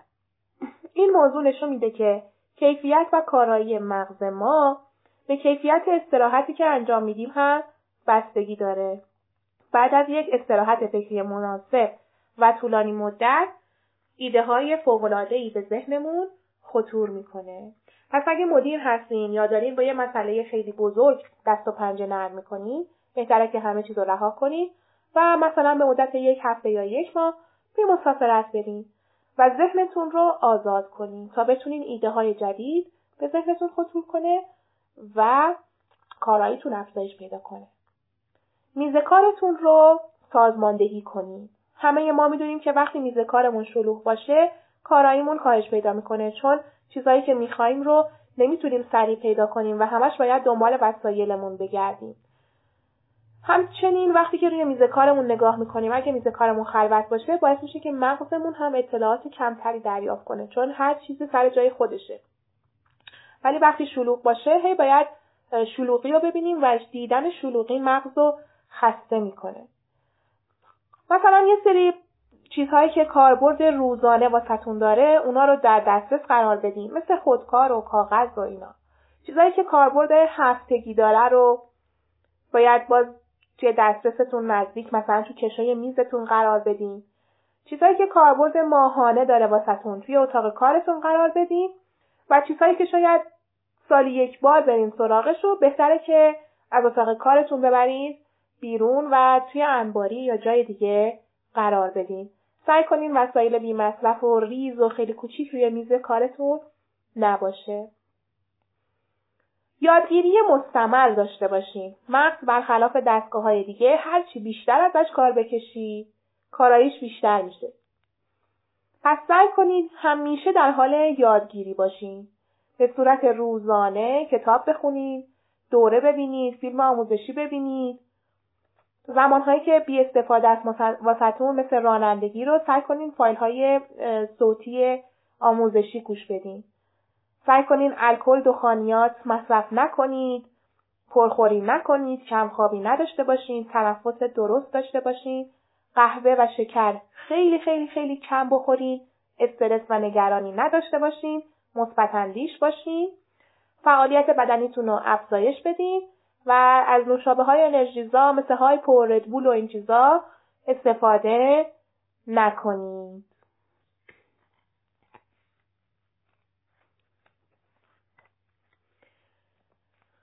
اگه درست زمانی که مغزتون توقع داره یه اطلاعاتی رو دریافت کنه، اون اطلاعات دریافتش متوقف بشه، ذهنتون بیشتر درگیر اون موضوع میشه و نمیتونید اون موضوع رو فراموش کنید. همین اتفاقی که باعث میشه مرتب به اون موضوع فکر کنید و تمرکز ذهنیتون سخت بشه. بنابراین کارهای ناتمامتون رو تمام کنید، کار پرونده های باز مغزتون رو ببندید تا بتونین تمرکز داشته باشین. هرچه توی زندگیمون کارهای ناتمام بیشتری داشته باشیم و جرأت نداشته باشیم اونا رو تموم کنیم، به همون میزان هم تمرکز ذهنیمون کمتر میشه. کارهای ناتمام به دو دسته تقسیم بندی میشن: کارهای خیلی بزرگ و مهم به زندگی و کارهای ناتمام روزانه. برای یه مدیر شاید یه کار ناتمام بزرگ اخراج کردن یکی از کارمنداش باشه. فرض کنید که مثلا یکی از کارمندها هست که باعث ناراحتی شدید مدیر میشه، ولی مدیر این جرأت نداره که برای همیشه این مشکل رو حل کنه و همش سعی میکنه که با کارمندش کنار بیاد، در صورت که اون میتونه یا کارمندش رو اخراج کنه یا باهاش صحبت کنه تا به یه توافقی برسن و دیگه اون اذیت و آزاری که توی محل کار از طرف کارمندش میبینه وجود نداشته باشه و این مسئله همش ذهنش رو درگیر نکنه. کار ناتمام برای یه کارمند شاید استعفا دادن باشه، شاید اون از کار کردن توی محل کارش راضی نیست ولی میترسه که همین حقوقی که داره رو از دست بده و جرأت این که بره از کارش استعفا بده رو نداره. شاید مجبور باشه برای چند ماه بیکار باشه تا بتونه یه کار بهتر پیدا کنه و ولی نمیتونه با این شرایط بیکاری کنار بیاد تا یه کار خوب و مناسب واسش پیدا بشه. شاید یه کار ناتمام کوچیک آشتی کردن و رفع کدورت‌ها باشه یا حل اختلافات مالی باشه. مثلا قرض‌هایی که دارین ممکنه ذهن شما رو به خودش مشغول کنه. پس باید سعی کنین مشکلات مالیتون رو برطرف کنین، کدورت‌هاتون رو برطرف کنین تا ذهنتون آزاد بشه، به آرامش و تمرکز برسین.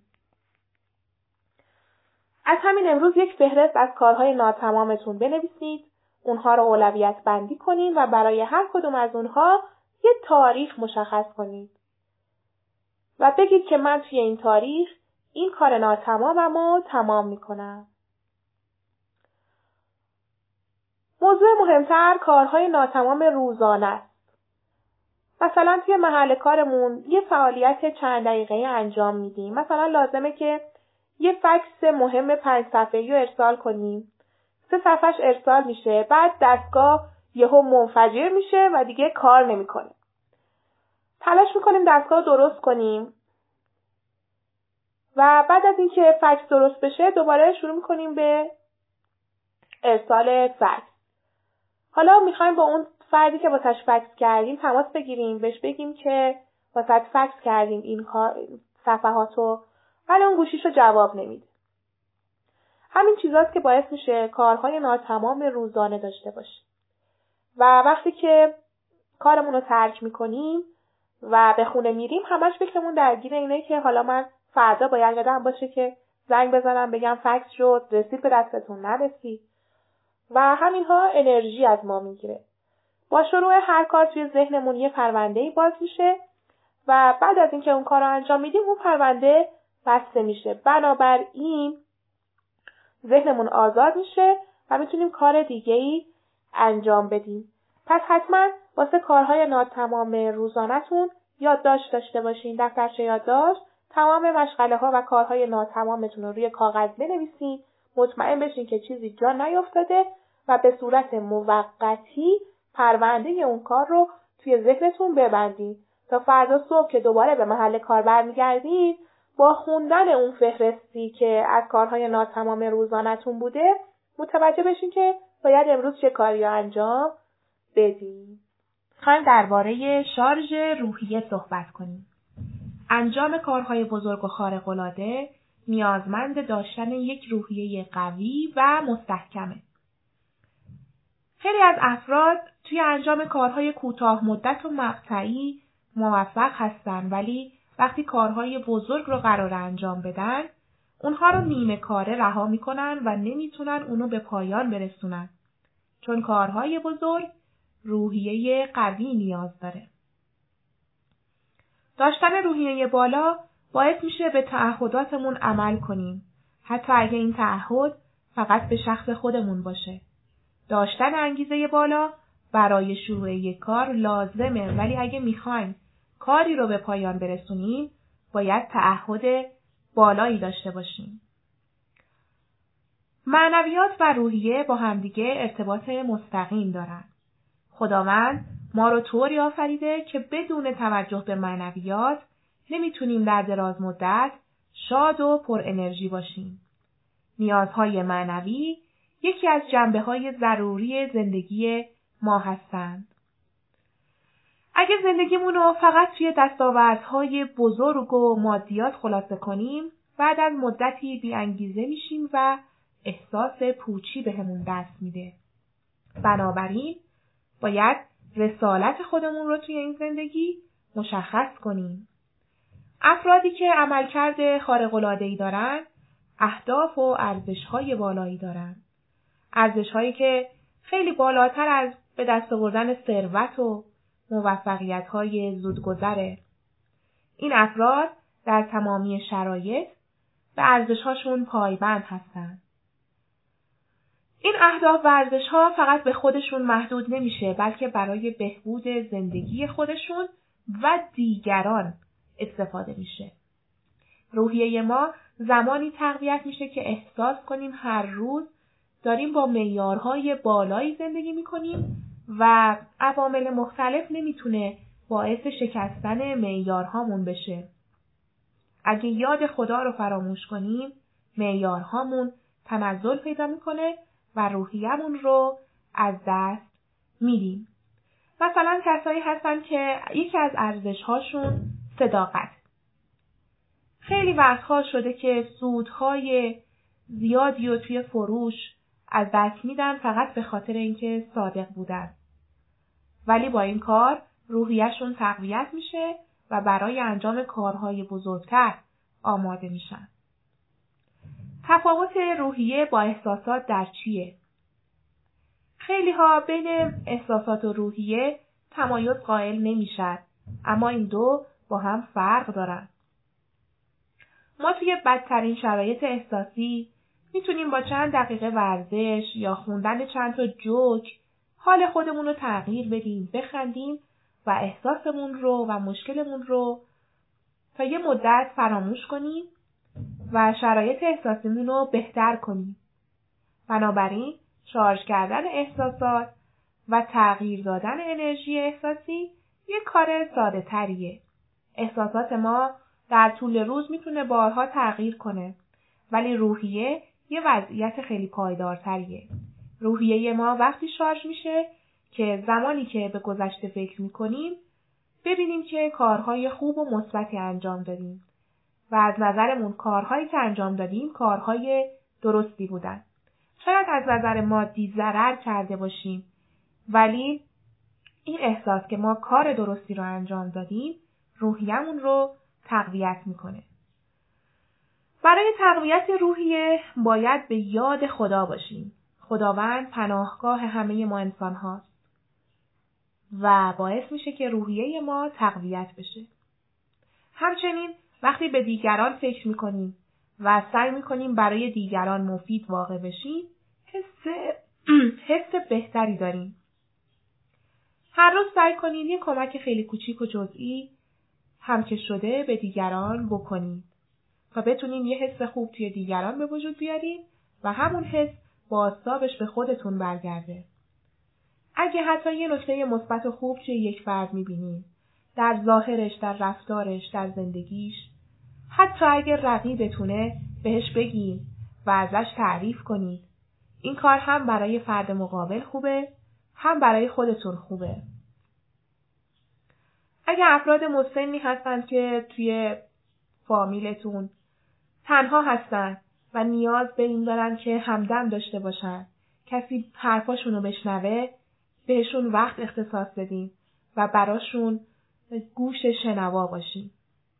دوستان، خانواده و اقوام ما جزو ارزشمندترین دارایی های ما در زندگی هستن. به اونها اهمیت بدین. ما توی این کتاب، با خوندن این کتاب گفتیم که قراره که عملکردمون افزایش پیدا کنه، ولی قرار نیست به یه دستگاه تبدیل بشیم. هیچ کسی وقتی توی ساعتهای آخر عمرشه آرزو نمی‌کنه که کاش چند ساعت بیشتر سر کار میرفت و کار میکرد. ولی بیشتر افراد آرزو میکنن که کاش چند ساعت بیشتر در کنار خانواده‌شون بودن.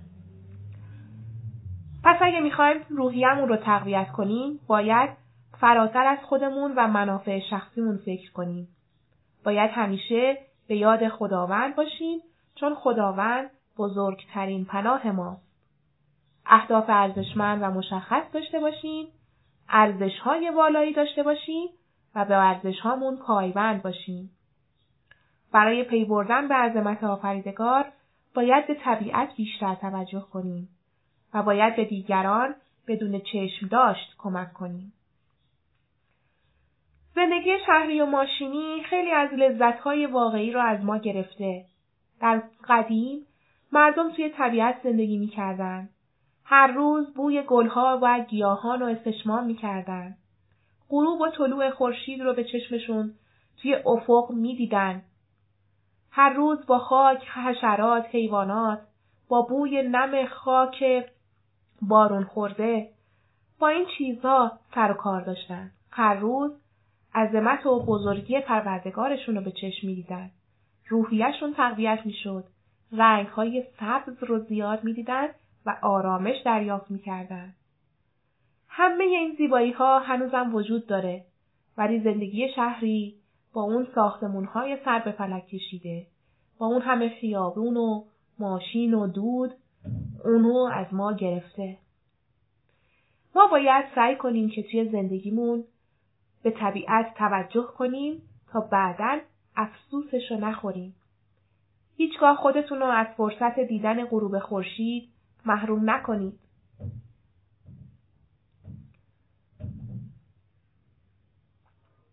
هیچگاه خودتون رو از دیدن رشد و شکوفایی فرزندتون محروم نکنید، فقط به خاطر اینکه چند هزار تومان بیشتر درآمد داشته باشید.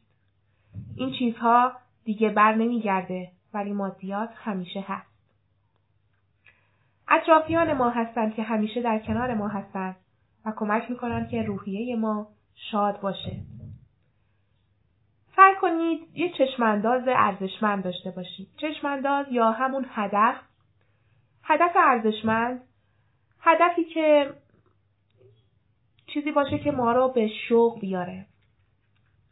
صرفاً این که یه هدف مالی واسه خودمون تعریف کنیم. مثلا بگیم میخوام فروشم و تا سال دیگه سه برابر کنم. این فقط یه هدف محسوب نمیشه. هدفی خوبه که شور و شوق خاصی توی ما ایجاد کنه، به ما انگیزه بده تا برای رسیدن به اون از هیچ تلاشی دریغ نکنیم. اگه چشمانداز و هدف واضحی نداشته باشیم، روحیه ما قوی نمیشه و فعالیت‌های روزانمون یک وظیفه خسته کننده است. یه روز از سه تا بنای ساختمون پرسیدن که در حال انجام چه کاری هستی؟ اولی گفت من کارم چیدن آجره. کاری سخت و خسته کننده و طاقت فرسا. دومی گفت من دارم کار ارزشمندی انجام میدم. من دارم یه دیوار محکم میسازم.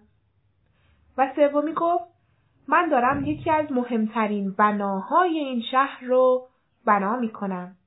هر سه تاشون دقیقاً داشتن یک کار رو انجام میدادن، ولی دیدگاهشون نسبت به کاری که انجام میدن فرق داشت. بنای سوم یه هدف واضح و روشن داشت، یه چشمانداز داشت. هیچگاه کسی برای نرسیدن به چشماندازتون شما رو جریمه نمی کنه، ولی اگه چشمانداز بزرگی نداشته باشید، شاید در آینده اصلا خودتون رو نبخشید. ارزش‌هاتون رو مشخص کنید. تعریف چشمانداز به تنهایی هیچ معجزه‌ای ایجاد نمی‌کنه. چشماندازتون باید ارزش‌های مشخصی داشته باشه. هر فرد یا سازمانی باید برای خودش ارزش تعریف کنه و ارزش‌هاشو اولویت بندی کنه. مثلا آقای زهیری صاحب شرکت صنایع غذایی مهرام میگه که پنجاه سال پیش توی بازار وقتی مشغول کار بود، توی بازار برای کسبه بالاترین ارزش صداقت و خوشقولی بود. وقتی خریدار قول میداد که تا یک هفته پول فروشنده رو میده، هدف حرفش از چک ارزشمندتر بود. صداقت مهمترین دارایی توی بازاره و پایه تمام کارهای آقای زهیری بر اساس صداقت پیش رفته. اولویت ارزش‌ها هم یه موضوع خیلی مهمه که معمولاً بهش پرداخته نمیشه. مثلا توی دیزنی لند که یک پارک تفریحی واسه بچه هاست، ارزش‌های مشخصی تعریف شده. همه کارکنان هم از این ارزش‌ها اطلاع دارن. مثلا اونجا امنیت بچه‌ها نسبت به احترام ارزش بالاتری محسوب میشه. مثلا اگه یکی از کارکنان داره برای یکی از بازدیدکنندگان پارک یه سری توضیحات رو ارائه میده و میبینه که همون موقع یه کودکی به زمین میخوره، باید بلافاصله اون بازدیدکننده رو رها کنه و سراغ اون کودک بره تا بهش کمک کنه، چون میدونه که توی فهرست ارزش‌ها امنیت بالاترین ارزش رو داره. اگه ارزش‌های مشخص با اولویت‌های واضح نداشته باشیم، رفتارهای ما توی شرایط غیرمنتظره کاملا اتفاقیه و همواره با موضوعات برخورد مناسب نداریم. برایان تریسی توی کتاب ساخت کسب و کار فوقلاده توضیح داده که یکی از عواملی که در مشتری تجربه لذت بخش ایجاد میکنه، توقع برخورد یکسان و مداومه. این موضوع فقط با تعریف ارزش ها امکان پذیره. مثلا اگه ارزش شما توی سازمانتون یا توی محل کارتون احترام گذاشتن به مشتریه، مشتری وقتی که خوش اخلاق میاد باهاتون صحبت میکنه، از شما احترام میبینه. زمانی هم که تلفن میکنه و یه انتقادی داره یا اعصابش خورده یا داره بد اخلاقی میکنه و با شما صحبت میکنه، باز از شما احترام میبینه. اینه که احترام گذاشتن تبدیل میشه به مش... به ارزش و اون همون توقع برخورد یکسان و مداومه. فرض کنید که وقتی ارزشی رو تعریف میکنید، وقتی چشماندازی رو تعریف میکنید، بتونید اون چشمانداز رو مجسم کنید. وقتی یه فرد یه چشمانداز رو تعریف میکنه، نمیتونه با جملات کلیشه‌ای و مبهم اونو توضیح بده. مثلا بگه که هدف من ثروتمند شدنه، یا هدفم یا چشماندازم موفقیت توی زندگیه. اینها هیچ تصویری توی ذهن ایجاد نمیکنه و هیچ انگیزه‌ای هم نه به فرد میده نه به فرد شنونده میده که حداقل یه کاری واسه رسیدن به این چشمانداز انجام بدن. توی یکی از بیمارستان‌ها یه کارگاهی بوده و پرسیدن از پانزده نفر از کارکنان اونجا که چشماندازهایتون رو از این بیمارستان بگید. یه سری حرفای کلیشه‌ای که همیشه همه جا هست یه سری افراد گفتن، مثلا افزایش کیفیت درمان و این چیزا. ولی یه نفر گفته که چشمانداز من اینه که بیمارستان به یه مکان خاص و ویژه تبدیل بشه برای بیماران سالمند، که افراد سالمند وقتی وارد بیمارستان میشن و دارن اون مدت زمان نقاهتشون رو میگذرونن، حس کنن که پرستارها، دکترها و کارکنان بیمارستان مثل افراد خانوادهشون هستن. اصلا بیمارستان شبیه خونهشون باشه، باهاش راحت باشن. ما میتونیم چنین بیمارستانی رو تصور کنیم. چشمانداز باید به بخشی از صحبت‌های روزانه ما تبدیل بشه. ما باید با تمامی حرف‌هامون، با تمامی رفتارمون نشون بدیم که نه تنها یک چشمانداز مشخص داریم، بلکه داریم با این چشمانداز زندگی می‌کنیم و خودمون بهترین الگوی ممکن برای این چشمانداز هستیم. مثلا فدف بیوتیو که همه دیگه میشناسن، چشماندازش این بود که به همه بدون هیچ چشم داشتی آرایش کردن رو یاد بده. و آرایش های مختلف و اصولی از پایه به همه آموزش داد. توی رسیدن به این هدفش شناخته شد و پول و شهرت رو هم به دست آورد. ولی اگه هدفش فقط پول در آوردن از صفحه اینستاگرامیش بود، شاید حالا حالاها به این هدف نمیرسید. نکته دیگه اینه که شاید لازم باشه یه سری تغییرات توی چشماندازمون ایجاد کنیم. ممکنه وقتی تا یه جایی از راهو میریم متوجه بشیم که چشماندازمون باید یه تغییرات جزئی یا حتی تغییرات اساسی و پایه‌ای بکنیم. پس هیچ اشکالی نداره ما هر جا که احساس کردیم چشماندازمون باید ارتقا پیدا کنه و تغییر کنه، میتونیم اون رو ارتقا بدیم. در فصل ششم کتاب شکستن مرزهای عملکرد میخوایم درباره عادت‌ها صحبت کنیم.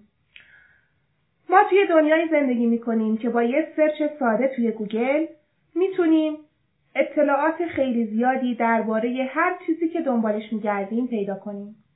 همایش‌های زیادی اطرافمون شکل میگیره، کتاب‌های مختلفی وجود داره، ما اونها رو میخونیم، توی همایش‌ها شرکت میکنیم، فایل‌های صوتی زیادی از طریق تلگرام به دستمون میرسه، اونها رو گوش میدیم، بارها و بارها گوش میدیم، ولی باز هیچ تغییری توی زندگیمون ایجاد نمیشه. تا حالا شده از خودمون بپرسیم چرا؟ اگر یه نگاه ساده به زندگی خودمون بکنیم متوجه میشیم که مثلا اگه میخوایم که مدیریت زمانمون بهتر بشه، در دوره‌های مدیریت زمان شرکت کردیم.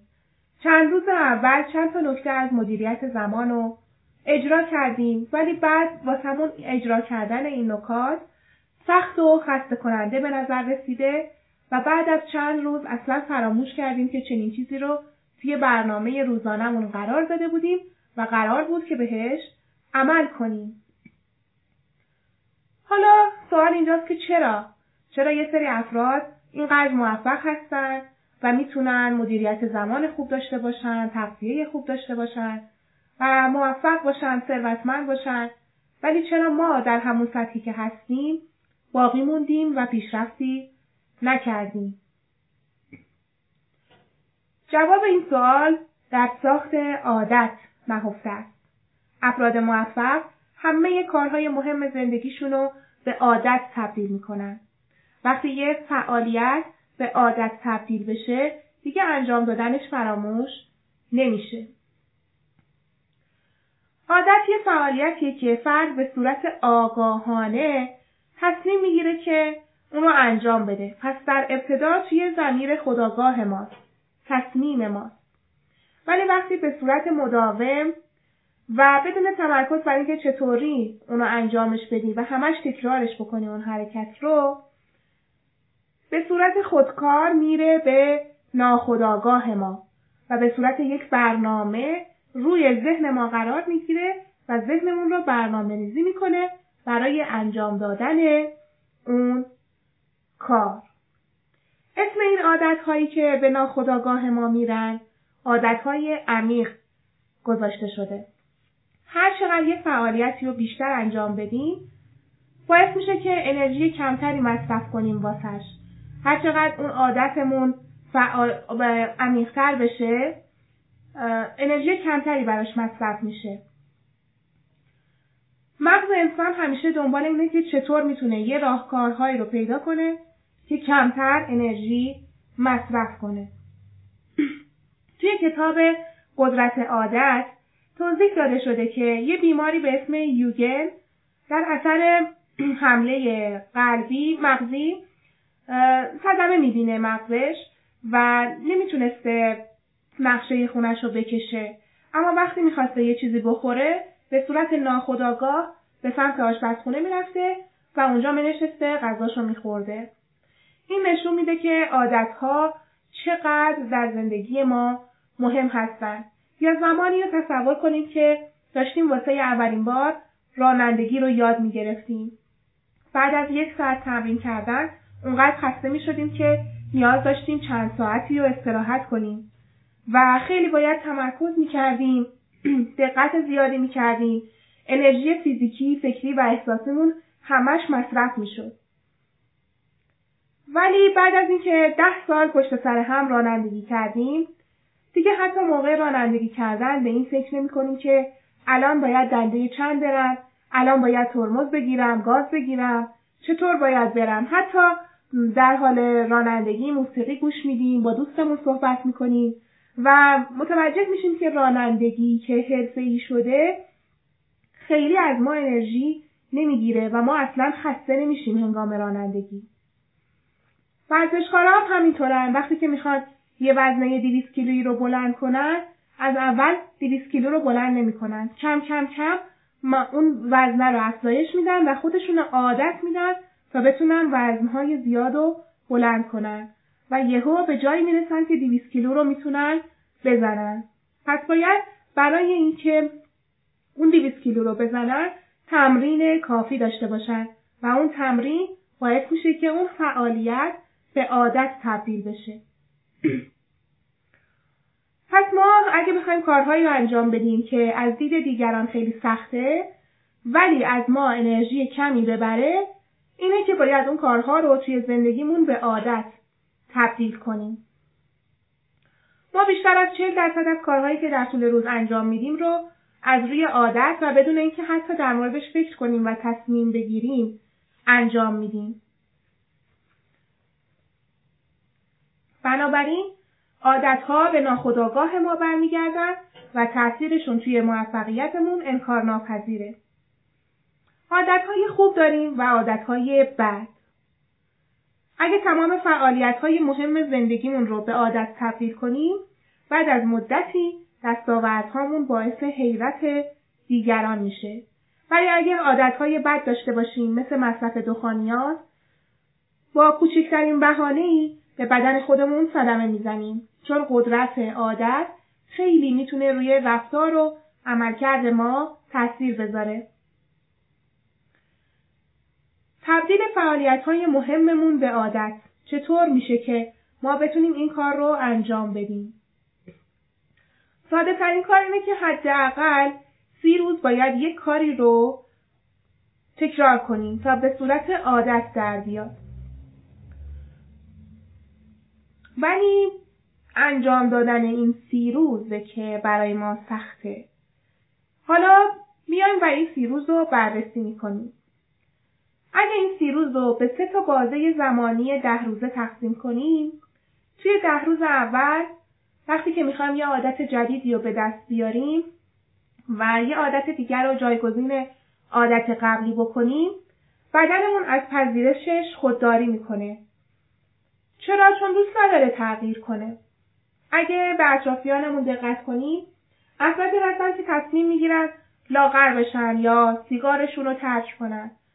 اونا تلاشاشون رو تو ده روز یا کمتر از ده روز ادامه میدن و بعدش همه چیز رو کنار میذارن و بر میگردن به همون حالت قبلی. چرا؟ چون بدنشون مقاومت کرده. توی ده روز اول بدن توی حالت تدافعیه و اجازه نمیده شما عادت جدیدی به وجود بیاری. ولی اگه ناامید نشی و بتونی این ده روز رو مبارزه کنی با بدنت و بجنگی، تو پیروز این میدان میشی. حالا چطور میتونیم که توی این مبارزه پیروز بشیم؟ باید تمام مراحل و جزئیات کاری که میخوایم انجام بدیم و ریز به ریزش رو بنویسیم. مثلا فرض کنید میخوایم که هر روز صبح وقتی از خواب بیدار میشیم یه لیوان آب بخوریم. برای این کار باید توی یه جای خاصی یه لیوان مشخصی رو قرار بدیم که روش نوشته شده منو بخور و جایی باشه که ما اونو ببینیمش حتما. شب قبل یه آب معدنی تو یخچال بذاریم و بدونیم که باید از کدوم قسمت یخچال آب معدنی رو برداریم و بریزیم توی لیوان. همینه که وقتی صبح از خواب بیدار میشیم چشممون به اون لیوان میفته که روش نوشته منو بخور. به سراغ یخچال میریم، آب معدنی رو بر میداریم، توی لیوان میریزیم و شروع به خوردن میکنیم. وقتی سختی کار رو کم میکنیم، وقتی هنگام انجام دادن کار نیازی نیست که تصمیم بگیریم، باعث میشه که اون کار واسمون پذیرشش راحت‌تر باشه و خیلی راحت‌تر به عادت تبدیل بشه. اما وقتی تصمیم نگرفته باشیم، صبح که از خواب بیدار میشیم، ممکنه که اول بشینیم تصمیم گیری کنیم که کدوم لیوانو بردارم که توش آب بخورم. بعد میریم سر یخچال میبینیم آب خنک هم که نیست. میگیم خب حالا فعلا آب خنک ندارم تا فردا. فردا آب خنک میذارم میخورم. پس فردا یادم میره که اصلا باید چنین کاری رو بکنم چون عجله دارم و باید سریع برم سر کارم. و اینطوری میشه که نمیتونیم این عادت رو توی زندگیمون به کار ببریم. توی ده روز دوم مقاومت عدم پذیرش واسمون خیلی کمتر میشه. سیستم بدن و ذهن ما طوریه که مقاومت میکنه ولی در حال پذیرش شرایط جدید هم هست. توی این مرحله است که هنوز بدن داره با شکلگیری عادت جدید مقابله میکنه. اما توی ده روز سوم سیستم بدن مقاومت کردن رو کنار میذاره و سعی میکنه که خودش رو با شرایط وفق بده. توی این مرحله کار خیلی آسان‌تر میشه و انرژی که از ما گرفته میشه خیلی خیلی کمتره. بنابراین شاید برای ایجاد عادتهای جدید مهمترین کار ممکن اینه که برای ده روز اول یه برنامه ریزی کاملا دقیق داشته باشیم و تمام جزئیات رو روی کاغذ بنویسیم، شرایط رو مهیا کنیم تا بتونیم این کار رو شروع کنیم. شروع کردن یکی از سخت‌ترین کارهای بشره. ولی ما میتونیم این کار رو انجام بدیم. برای به دست آوردن یه عادت جدید، بیشترین انرژی توی همون چند روز اولیه مصرف میشه. سخت‌ترین قسمت کار همین اولین قسمت کاره. پس در ده روز اول رو بدون تسلیم شدن طی کنید. امروز میخوایم درباره چرخه شکلگیری عادت هم صحبت کنیم. آقای چارلز دوهیک کتاب جدیدی رو به نام قدرت عادت نوشته. این کتاب درباره چگونگی شکلگیری عادت‌ها و روش تغییر عادت‌های زندگی صحبت میکنه. توی این کتاب یه چرخه شکلگیری عادت هست که به صورت خلاصه من واسه‌تون توضیح میدم. شکلگیری عادت‌ها توی سه مرحله انجام میشه. ما با نشانه‌های توی زندگی برخورد میکنیم. مثلا توی محل خاصی قرار میگیریم یا بوی خاصی رو استشمام میکنیم. این نشانه‌ها مغز رو وادار میکنه تا فعالیت خاصی انجام بده و این فعالیت منجر به یک پاداش میشه. این پاداش میتونه یه نتیجه ملموس یا حتی یه حس خوب باشه. این موضوع باعث میشه که دفعات بعدی وقتی که اون نشانه رو میبینه با شدت بیشتری اون کار رو انجام بده تا دوباره به همون پاداش برسه و این چرخه اونقدر ادامه پیدا میکنه که فعالیت مورد نظر ما به یک عادت عمیق تبدیل میشه. این عادتهای عمیق توی هر زمینه‌ای میتونه اونقدر تاثیرگذار باشه که اگه یه روز اون فعالیت رو انجام ندیم روی بدن ما تاثیر منفی بذاره. بنابراین میتونیم کارها و فعالیت‌های مهم و مفیدمون رو به عادت‌های عمیق تبدیل کنیم. اصل طلایی تغییر عادت. اگه نشانه و پاداشی برای انجام کاری که داریم انجام میدیم در نظر بگیریم، خیلی راحت‌تر میتونیم اون رفتارمون رو به عادت تبدیل کنیم. پس برای خودمون پاداش‌های کوچیک و مقطعی در نظر بگیریم. جایگزینی عادت‌ها. روش ترک عادت‌های مضری مثل ترک سیگار یا ترک کردن نوشابه و مواد کافئین‌دار تقریباً غیر ممکنه. راه حلش اینه که شما یه عادت جدید و جایگزین اون عادت مضر بکنید. فرض کنید که هر بار وقتی یه نفر عصبانی میشه میره و سیگار میکشه و به خودش یه پاداش خوب میده از سیگار کشیدن و اون حس خوبیه که نیکوتین به بدن میده. حالا این احساس میتونه واقعی باشه، میتونه ذهنی باشه، ولی هر بار دیگه که عصبانی بشه دوباره میره به سمت سیگار و سیگار میکشه. اونقدر این کار رو انجام میده که این سیگار کشیدن براش تبدیل میشه به یک عادت. و اگه جایی بود استرس داشت یا عصبانی بود و سیگار نبود، نمیدونه که باید چی کار کنه و باز عصبی میشه. حالا باید واسه این که سیگار رو ترک بکنه یه عادت جدید برای خودش در نظر بگیره و یه پاداش هم آخر اون فعالیت یا عادت جدید برای خودش قرار بده. مثلا میتونه به جای اینکه بره سیگار بکشه یه آدامس خاص با یه طعم خاص رو بجوه، یا بره شکلات بخوره، یا بره پیاده روی کنه، یا یه لیوان آب بخوره. و وقتی که میبینه که با خوردن یه لیوان آب تونسته عصبانیتش رو کنترل کنه، بعد به خودش یه پاداش بده و خودش رو تشویق کنه. وقتی این کار رو انجام بدین، بعد یه مدت وقتی اون پاداش هم به خودت دیگه ندی، اون حرکت به عادت واسه تبدیل شده و اینطوری میشه که میتونی یه لیوان آب و جایگزین سیگار کنی. عادت‌ها و افزایش عملکرد با همدیگه چه رابطه‌ای دارن؟ یکی از رازهای مهم افزایش عملکرد اینه که عادت‌های زندگیمون رو تغییر بدیم. عادت‌های تغذیه درست داشته باشیم، عادت‌های کار کردنمون رو، و عادت کنیم که چطور استراحت کنیم و چطور انرژیمون رو بازیابی کنیم.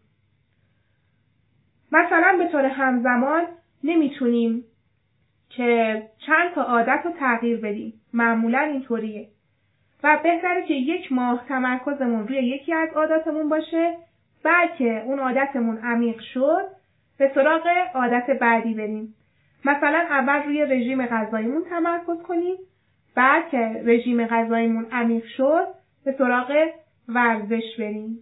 با فصل هفتم کتاب شکستن مرزهای عملکرد در خدمتتون هستم.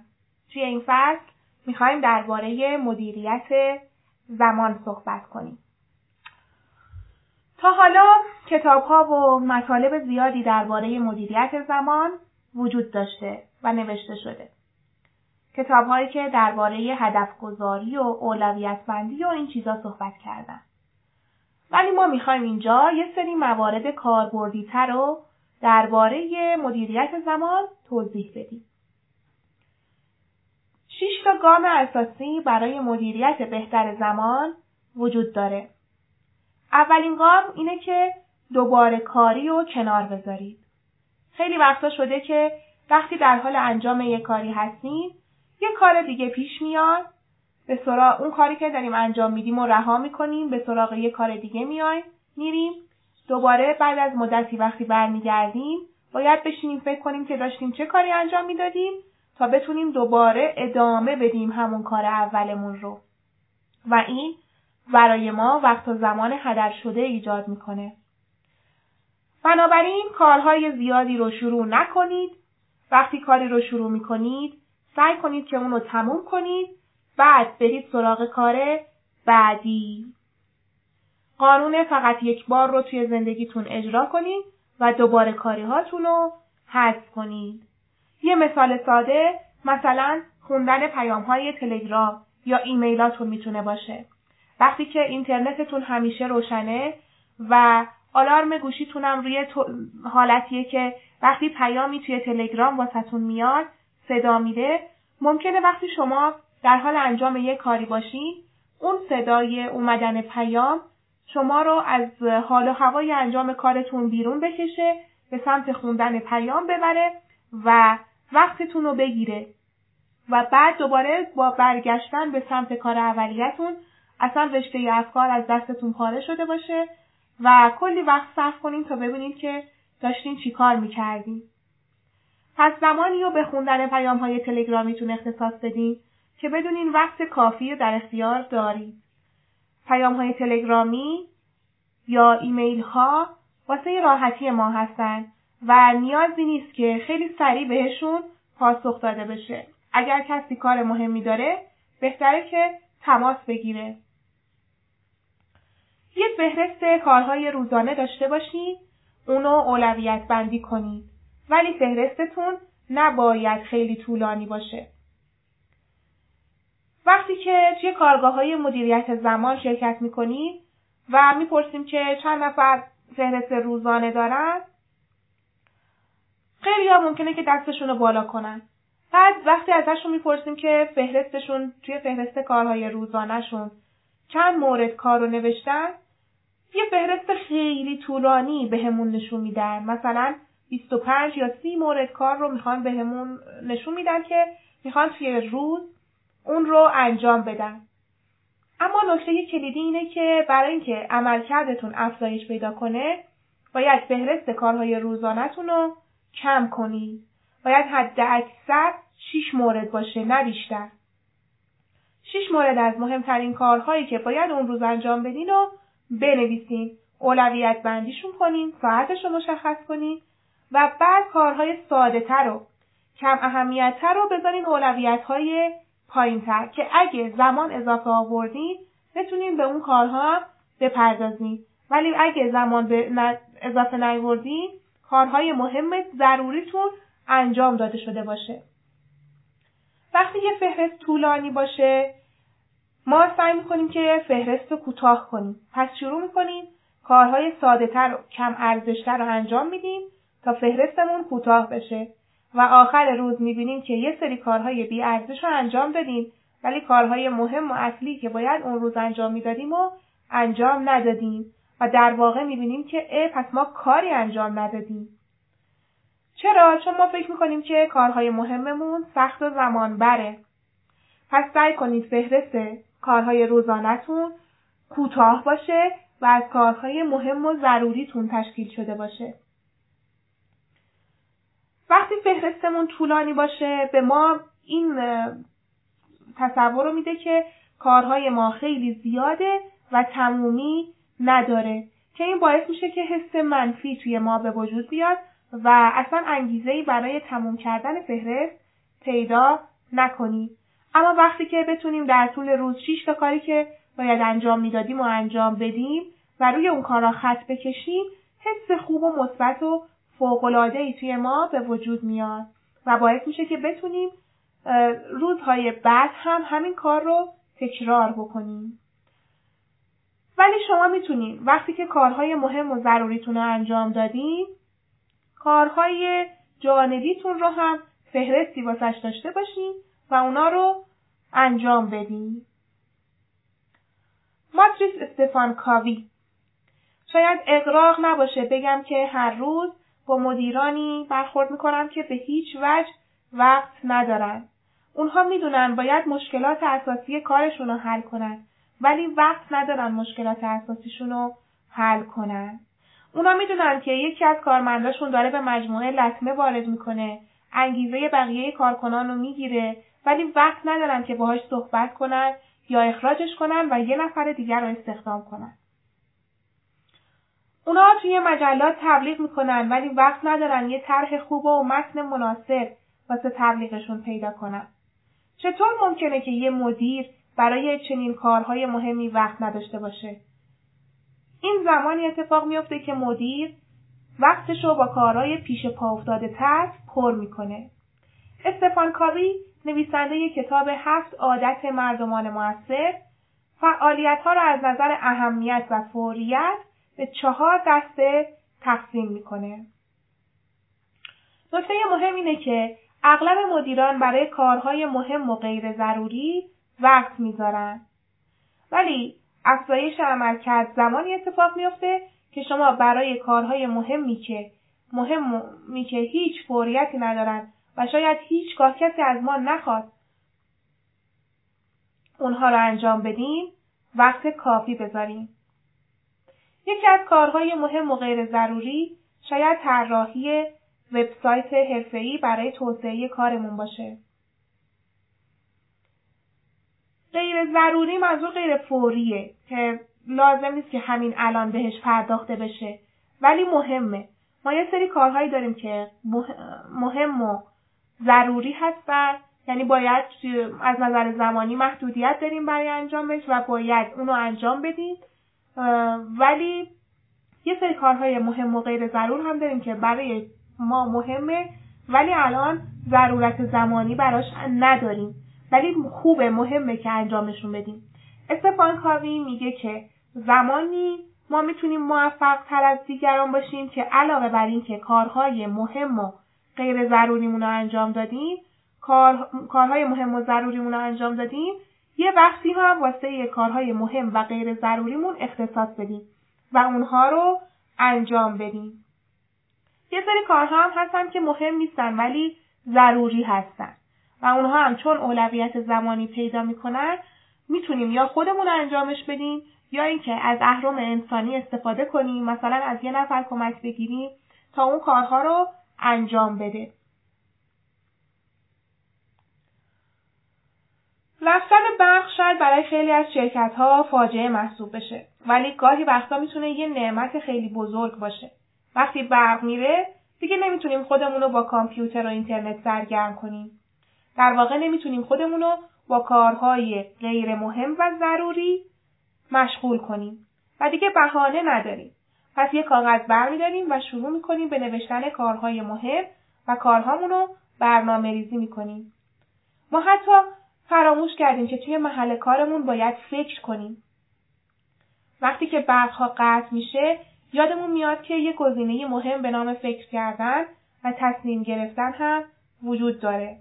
پس به جایی که خودمون رو فریب بدیم که داریم تلاش میکنیم و فعالیت میکنیم، چون داریم یه کار غیر مهم و ضروری رو انجام میدیم، بهتره که وقت روزانمون رو با کارهای مهم و ضروری و مهم و غیر ضروری پر کنیم تا کارهای غیر مهم و ضروری. اینجاست که کاری که انجام میدیم باعث میشه درآمدمون و رشد کارمون رو افزایش بده. گام سوم اینه که زمان موجود برای هر کار رو مشخص کنید. زمانی که میتونید به یک کار اختصاص بدین و واقع گرایانه مشخص کنید. این یک گام خیلی مهمه. شما میتونید یه فهرست کارهای روزانه داشته باشین که گفتیم باید شش تا باشه و باید یه زمانی رو برای انجام هر کدوم از اون کارها در نظر بگیرید و اون زمان باید واقع بینانه باشه. پروژه های بزرگ رو بهتره که تقسیمش کنیم به پروژه های کوچیکتر و برای هر کدوم از اون پروژه های کوچیکتر یه بازه زمانی کوتاهتر و قابل مدیریت تر اختصاص بدیم. کارهایی که شاید عقب انداختیم، شاید سالهاست اونها رو عقب انداختیم چون که خیلی بزرگ بودن و نمیتونستیم اونها رو انجام بدیم، بهتره که به کارهای کوچیکتر تقسیم کنیم. خیلی هامون این جمله رو شنیدیم که یک فیلو چطور میشه خورد و جوابش اینه که لقمه لقمه. پس یه کار بزرگی که ما سالهاست اونو به عقب انداختیم، پشت گوش انداختیم، چطور میشه انجامش داد؟ با تقسیم کردنش به کارهای کوچیک.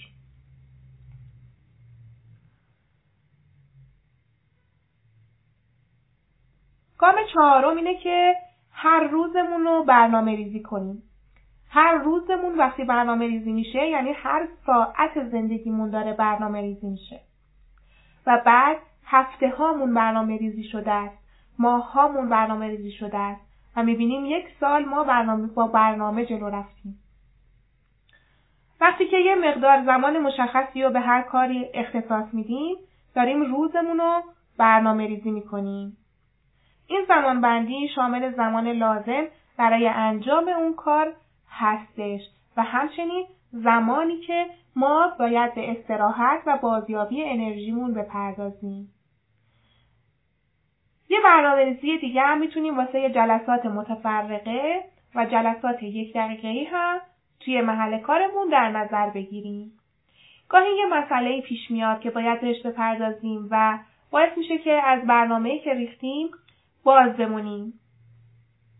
اگه مدیر هستین بهتره که حداقل دو تا بازه زمانی نیم ساعته برای پاسخگویی به دیگران توی برنامه‌تون در نظر بگیرین.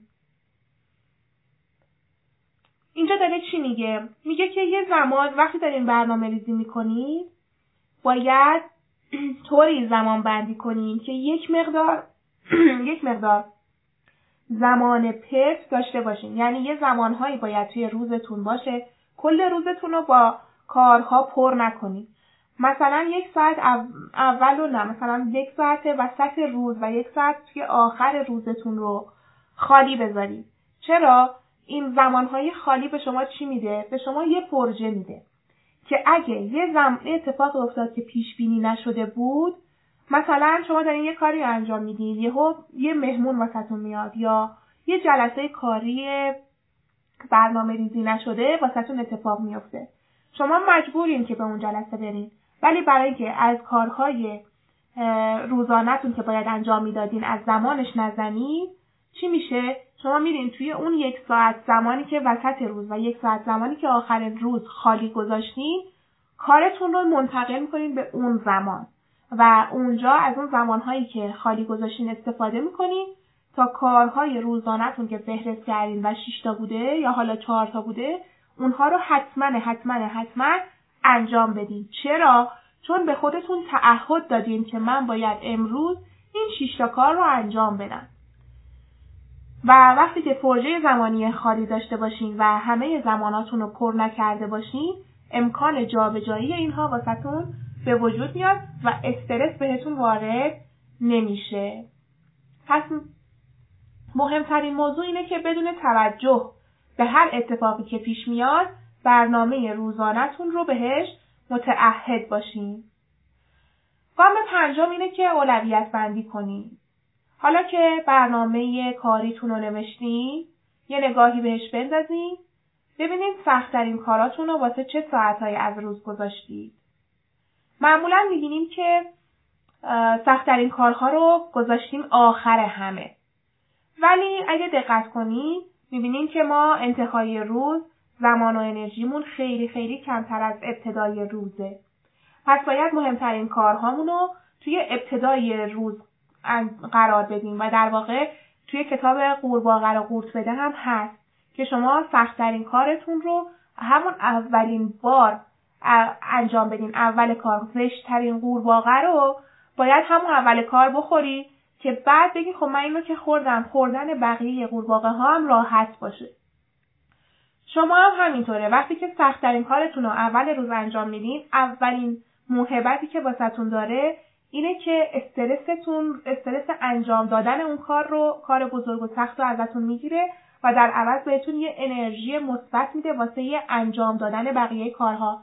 چون میگی که وای خیالم راحت، خوب شد این کار رو انجام دادم، حالا با یه خیال راحت تر و یه انرژی مضاعف تری شروع میکنید برای کار بعدی. پس باید مهمترین کارهامون رو توی ابتدای برنامه هامون قرار بدیم. ما بارها بارها این جمله رو شنیدیم که تنها بیست درصد تلاش‌های ما منجر میشه که هشتاد درصد نتیجه به دست بیاریم. اما مردم توی کارهای پرمشغله‌شون غرق میشن و نتایج خیلی کمی رو به دست میارن. اونا اونقدر گرفتار هستن که توانایی خودشون برای اولویت بندی و تمرکز رو از دست میدن.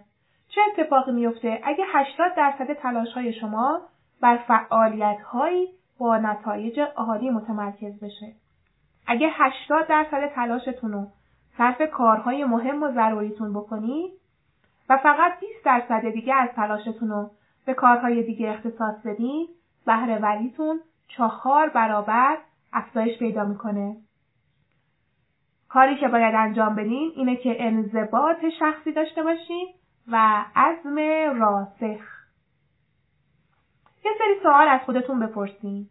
آیا فهرست کارهای روزانم واقعاً شامل کارهای مهم و ضروری میشه؟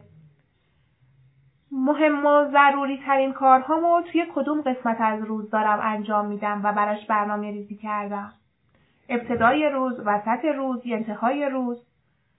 آیا توی زمان بین انجام دو تا فعالیت برای خودم زمان استراحت و بازیابی انرژی در نظر گرفتم؟ آیا در روز حداقل یک کار مهم و غیر ضروری توی برنامه‌ام قرار دادم که انجام بدم یا نه؟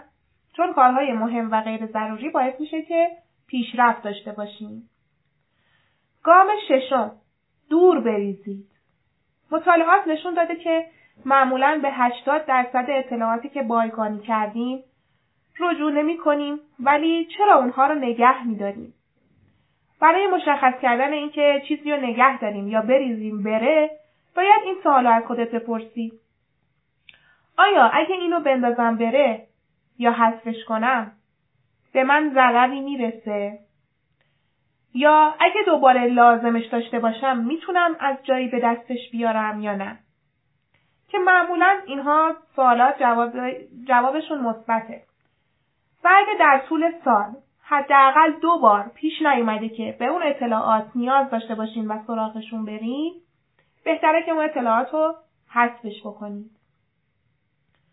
واقع بین باشید. کلید کار اینه که وقتی یه اتفاقی برنامه شما رو مختل میکنه، شما باید با اون کنار بیاید و مجدداً توی کوتاه‌ترین زمان ممکن دوباره به برنامه خودتون برگردید. پس بعضی روزها ممکنه که اون برنامه‌تون رو کنار بذارید و به کارهای غیرمنتظره‌ای که اتفاق میفته بپردازید. ولی فردا شروع میکنین کارهای روز قبل که نب... که باید انجام میشده رو انجام میدین. چند تا نکته بگیم برای اینکه زمانتون رو بهتر مدیریت کنید. انتخاب روش تماس مناسب با دیگران. نویسنده کتاب میگه که من از کسانی هستم که به ندرت برای فردی پیشنهاد همکاری مکتوب میفرستم. توی جلسات مشاوره و ارتباط با مدیران مختلف شرکت میکنم و ترجیح میدم که حضوری پیشنهادهای همکاریم رو بدم و جواب رو همون موقع بگیرم. یکی از عوامل مهم هدر رفتن وقت، انتخاب رسانه نامناسب توی ارتباط با دیگرانه. وقتی شما کاری رو به صورت مکتوب و نامه‌ای پیش میبرین، خیلی طول میکشه تا به نتیجه برسین. به ساعتها زمان نیاز داره. ولی وقتی که به صورت حضوری برای انجام کاری میرید، خیلی سریعتر اون کار انجام میشه.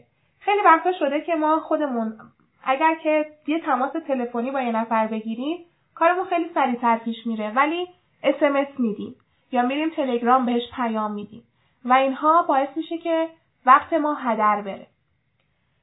درگیر جزئیات نشین.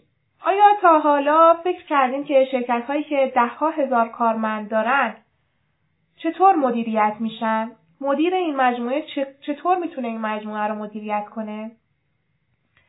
چنین مدیرهایی خیلی خودشونو درگیر جزئیات نمی‌کنن. اگه مدیر خودشو درگیر جزئیات کارها بکنه، هم استقلال و تصمیم گیری رو از کارمنداش میگیره و هم وقت خودش رو با کارهای الکی پر میکنه و باعث میشه که مجموعش نتونه رشد بکنه.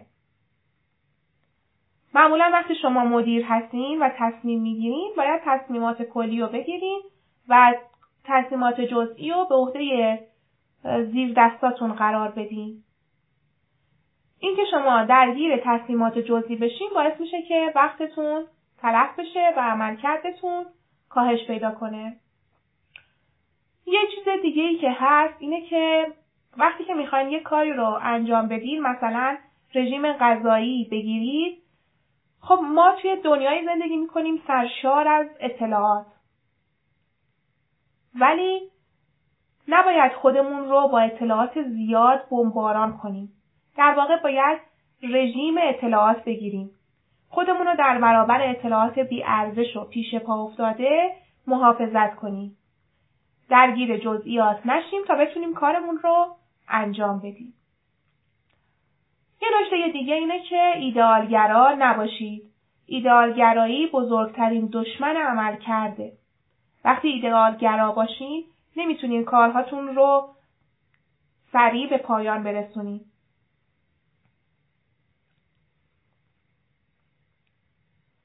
وقتی کمالگرا نباشیم، خیلی سریعتر میتونیم پیشرفت کنیم.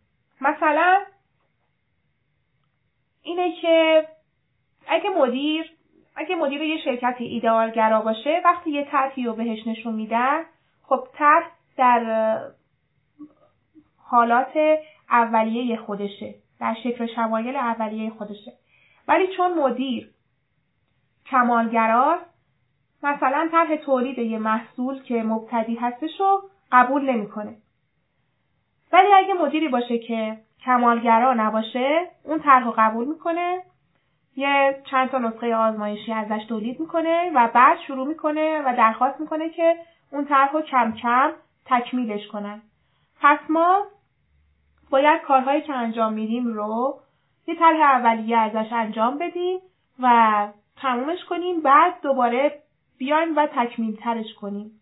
اگه خیلی ایدئالگرا باشیم، توی ذهنمون کارها رو میخوایم به صورت اون چیزی که خیلی کامله انجام بدیم و بعد به خودمون نگاه میکنیم، میبینیم که توانایی انجام اون کار رو نداریم و این باعث میشه که اعتماد به نفسمون کاهش پیدا بکنه و اصلا یا اون کار رو شروع نکنیم یا نیمه نصفه رهاش کنیم. پس با همون چیزی که داریم، از همون جایی که هستیم شروع کنیم و کم کم خودمون رو پیشرفت بدیم. نیازی نیست از همون اول که داریم شروع میکنیم متخصص باشیم توی یک زمینه یک کاری. نکته دیگه افسانه انجام چند کار همزمانه. معمولا ما عادت داریم، مخصوصا خانم‌ها، که چند تا کار رو با همدیگه انجام بدیم. ولی این انجام دادن چند تا کار به صورت همزمان باعث میشه که عملکردمون کاهش پیدا کنه. پس بهتره که وقتی داریم کارهای مهم و ضروریمون رو انجام میدیم، فقط روی همون کار تمرکز کنیم و تا وقتی که تموم نشده کار دیگه‌ای رو شروع نکنیم. حتی تلفن صحبت کردن و تلفن جواب دادن و وقتی شما دارین کار رو انجام میدین، فقط باید همون کار رو روش متمرکز باشین. نود دقیقه فعالیت کنید و بعد چند دقیقه به استراحت و بازیابی انرژی بپردازید. با آخرین فصل این کتاب در خدمتتون هستم. افزایش بیشتر عملکرد. فرق افراد معمولی با ورزشکارها توی اینه که ورزشکارها مدام به دنبال این هستن که رکورد خودشونو بشکنن و یه رکورد جدید ثبت کنن. ما هم باید وقتی که داریم کاری رو انجام میدیم، بزرگترین رقیبمون خودمون باشیم و سعی کنیم رکورد خودمونو بشکنیم و کارهامونو توی زمان کوتاه‌تری انجام بدیم.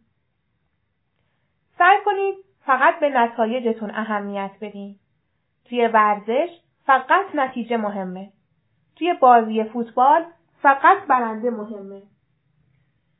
و برنده کسی نیست که بیشترین تلاش و سخت‌کوشی رو انجام داده. برنده کسیه که بیشترین گل رو زده.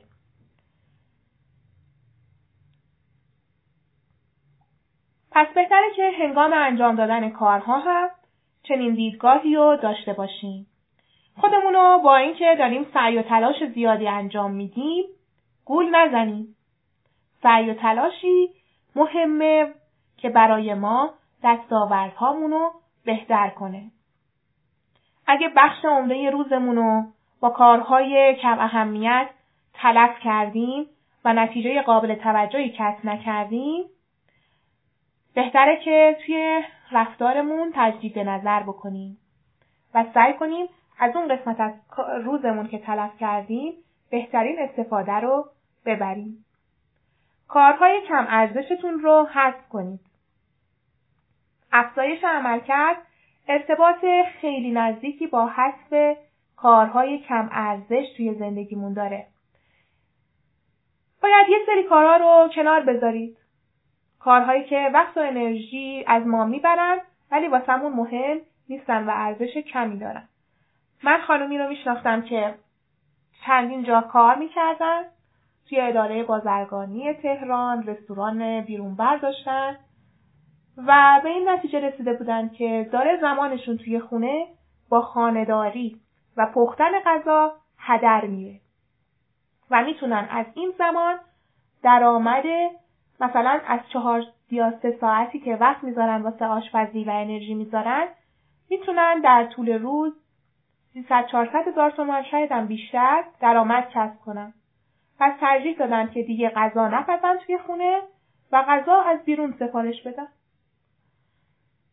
درسته که یه هزینه برای غذای بیرون پرداخت میکنن، ولی میبینن که زمانشون جای دیگه بازدهی و کارایی بیشتری داره.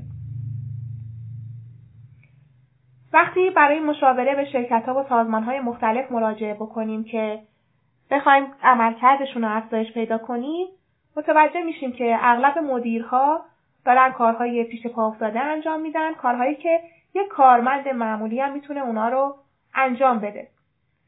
پس این مدیر داره وقت خودش رو هدر میده.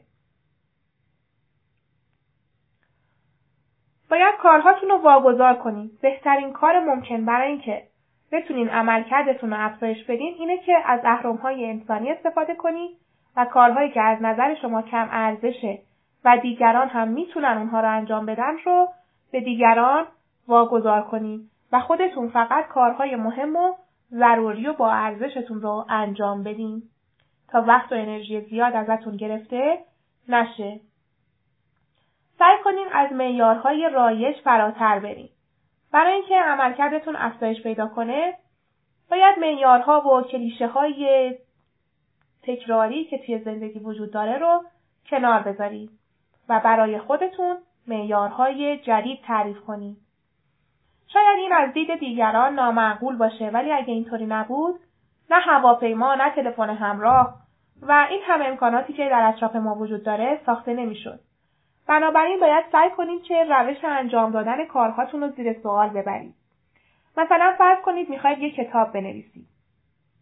روش مرسومش اینه که از اول فصلاش رو مشخص کنید، بعد ترتیب فصلا رو مشخص کنید، بعد شروع کنید به نوشتن کتاب از اولین صفحه تا کتاب به آخرش برسه.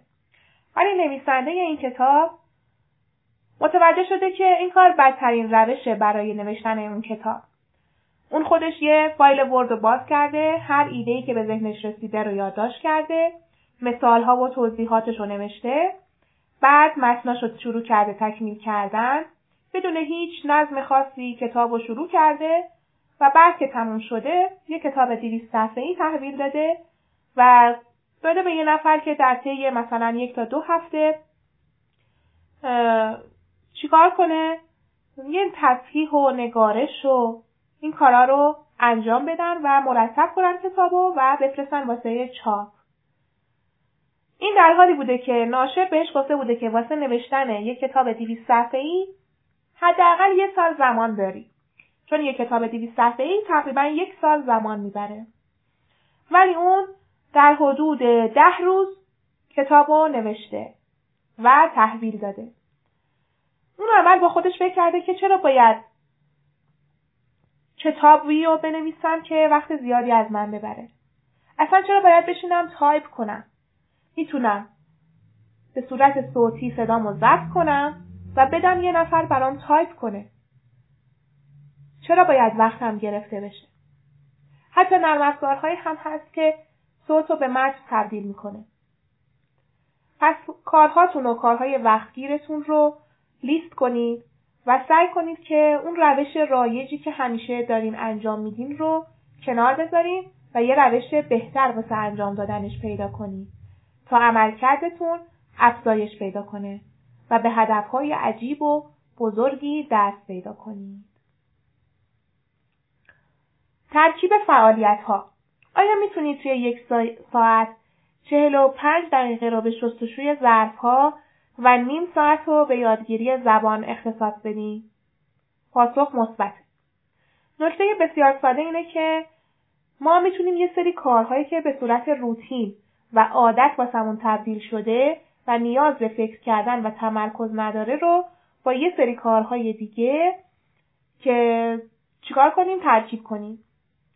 مثلا فرض کنید توی خونه هستین، میخواین انرژی فیزیکیتون رو شارژ کنید. یکی از روش‌های شارژ انرژی پیاده‌روی بود. از طرف این نیاز دارین که توی فهرست کارهای روزانه‌تون خرید وسایل مورد نیاز خونه هم هست.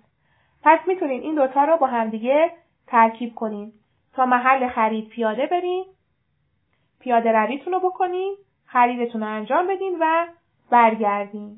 پس کارهایی که نیاز به تمرکز بالا ندارن رو با یه سری کارهای دیگه میتونین ترکیب کنین. و آخرین مطلب درباره پنج تأسف بزرگ انسان‌ها قبل از مرگ. اولین تأسف اینه که کاش جرأت داشتم تا توی زندگی با خودم رو راست باشم و اونطور که دوست داشتم زندگی کنم، نه اونطور که بقیه از من توقع داشتن. کاش اینقدر کار نمی کردم. کاش جرأت داشتم تا احساساتمو به دیگران بگم و کاش می تونستم با دوستام بیشتر وقت بگذرونم. کاش اینقدر به خودم سخت نمی گرفتم و زندگی شادتری رو می گذروندم. حالا که شما سالم و قدرتمند هستید، طوری زندگی کنید که توی روزهای پایانی زندگیتون افسوس نخورید. شاد و سالم و ثروتمند باشید.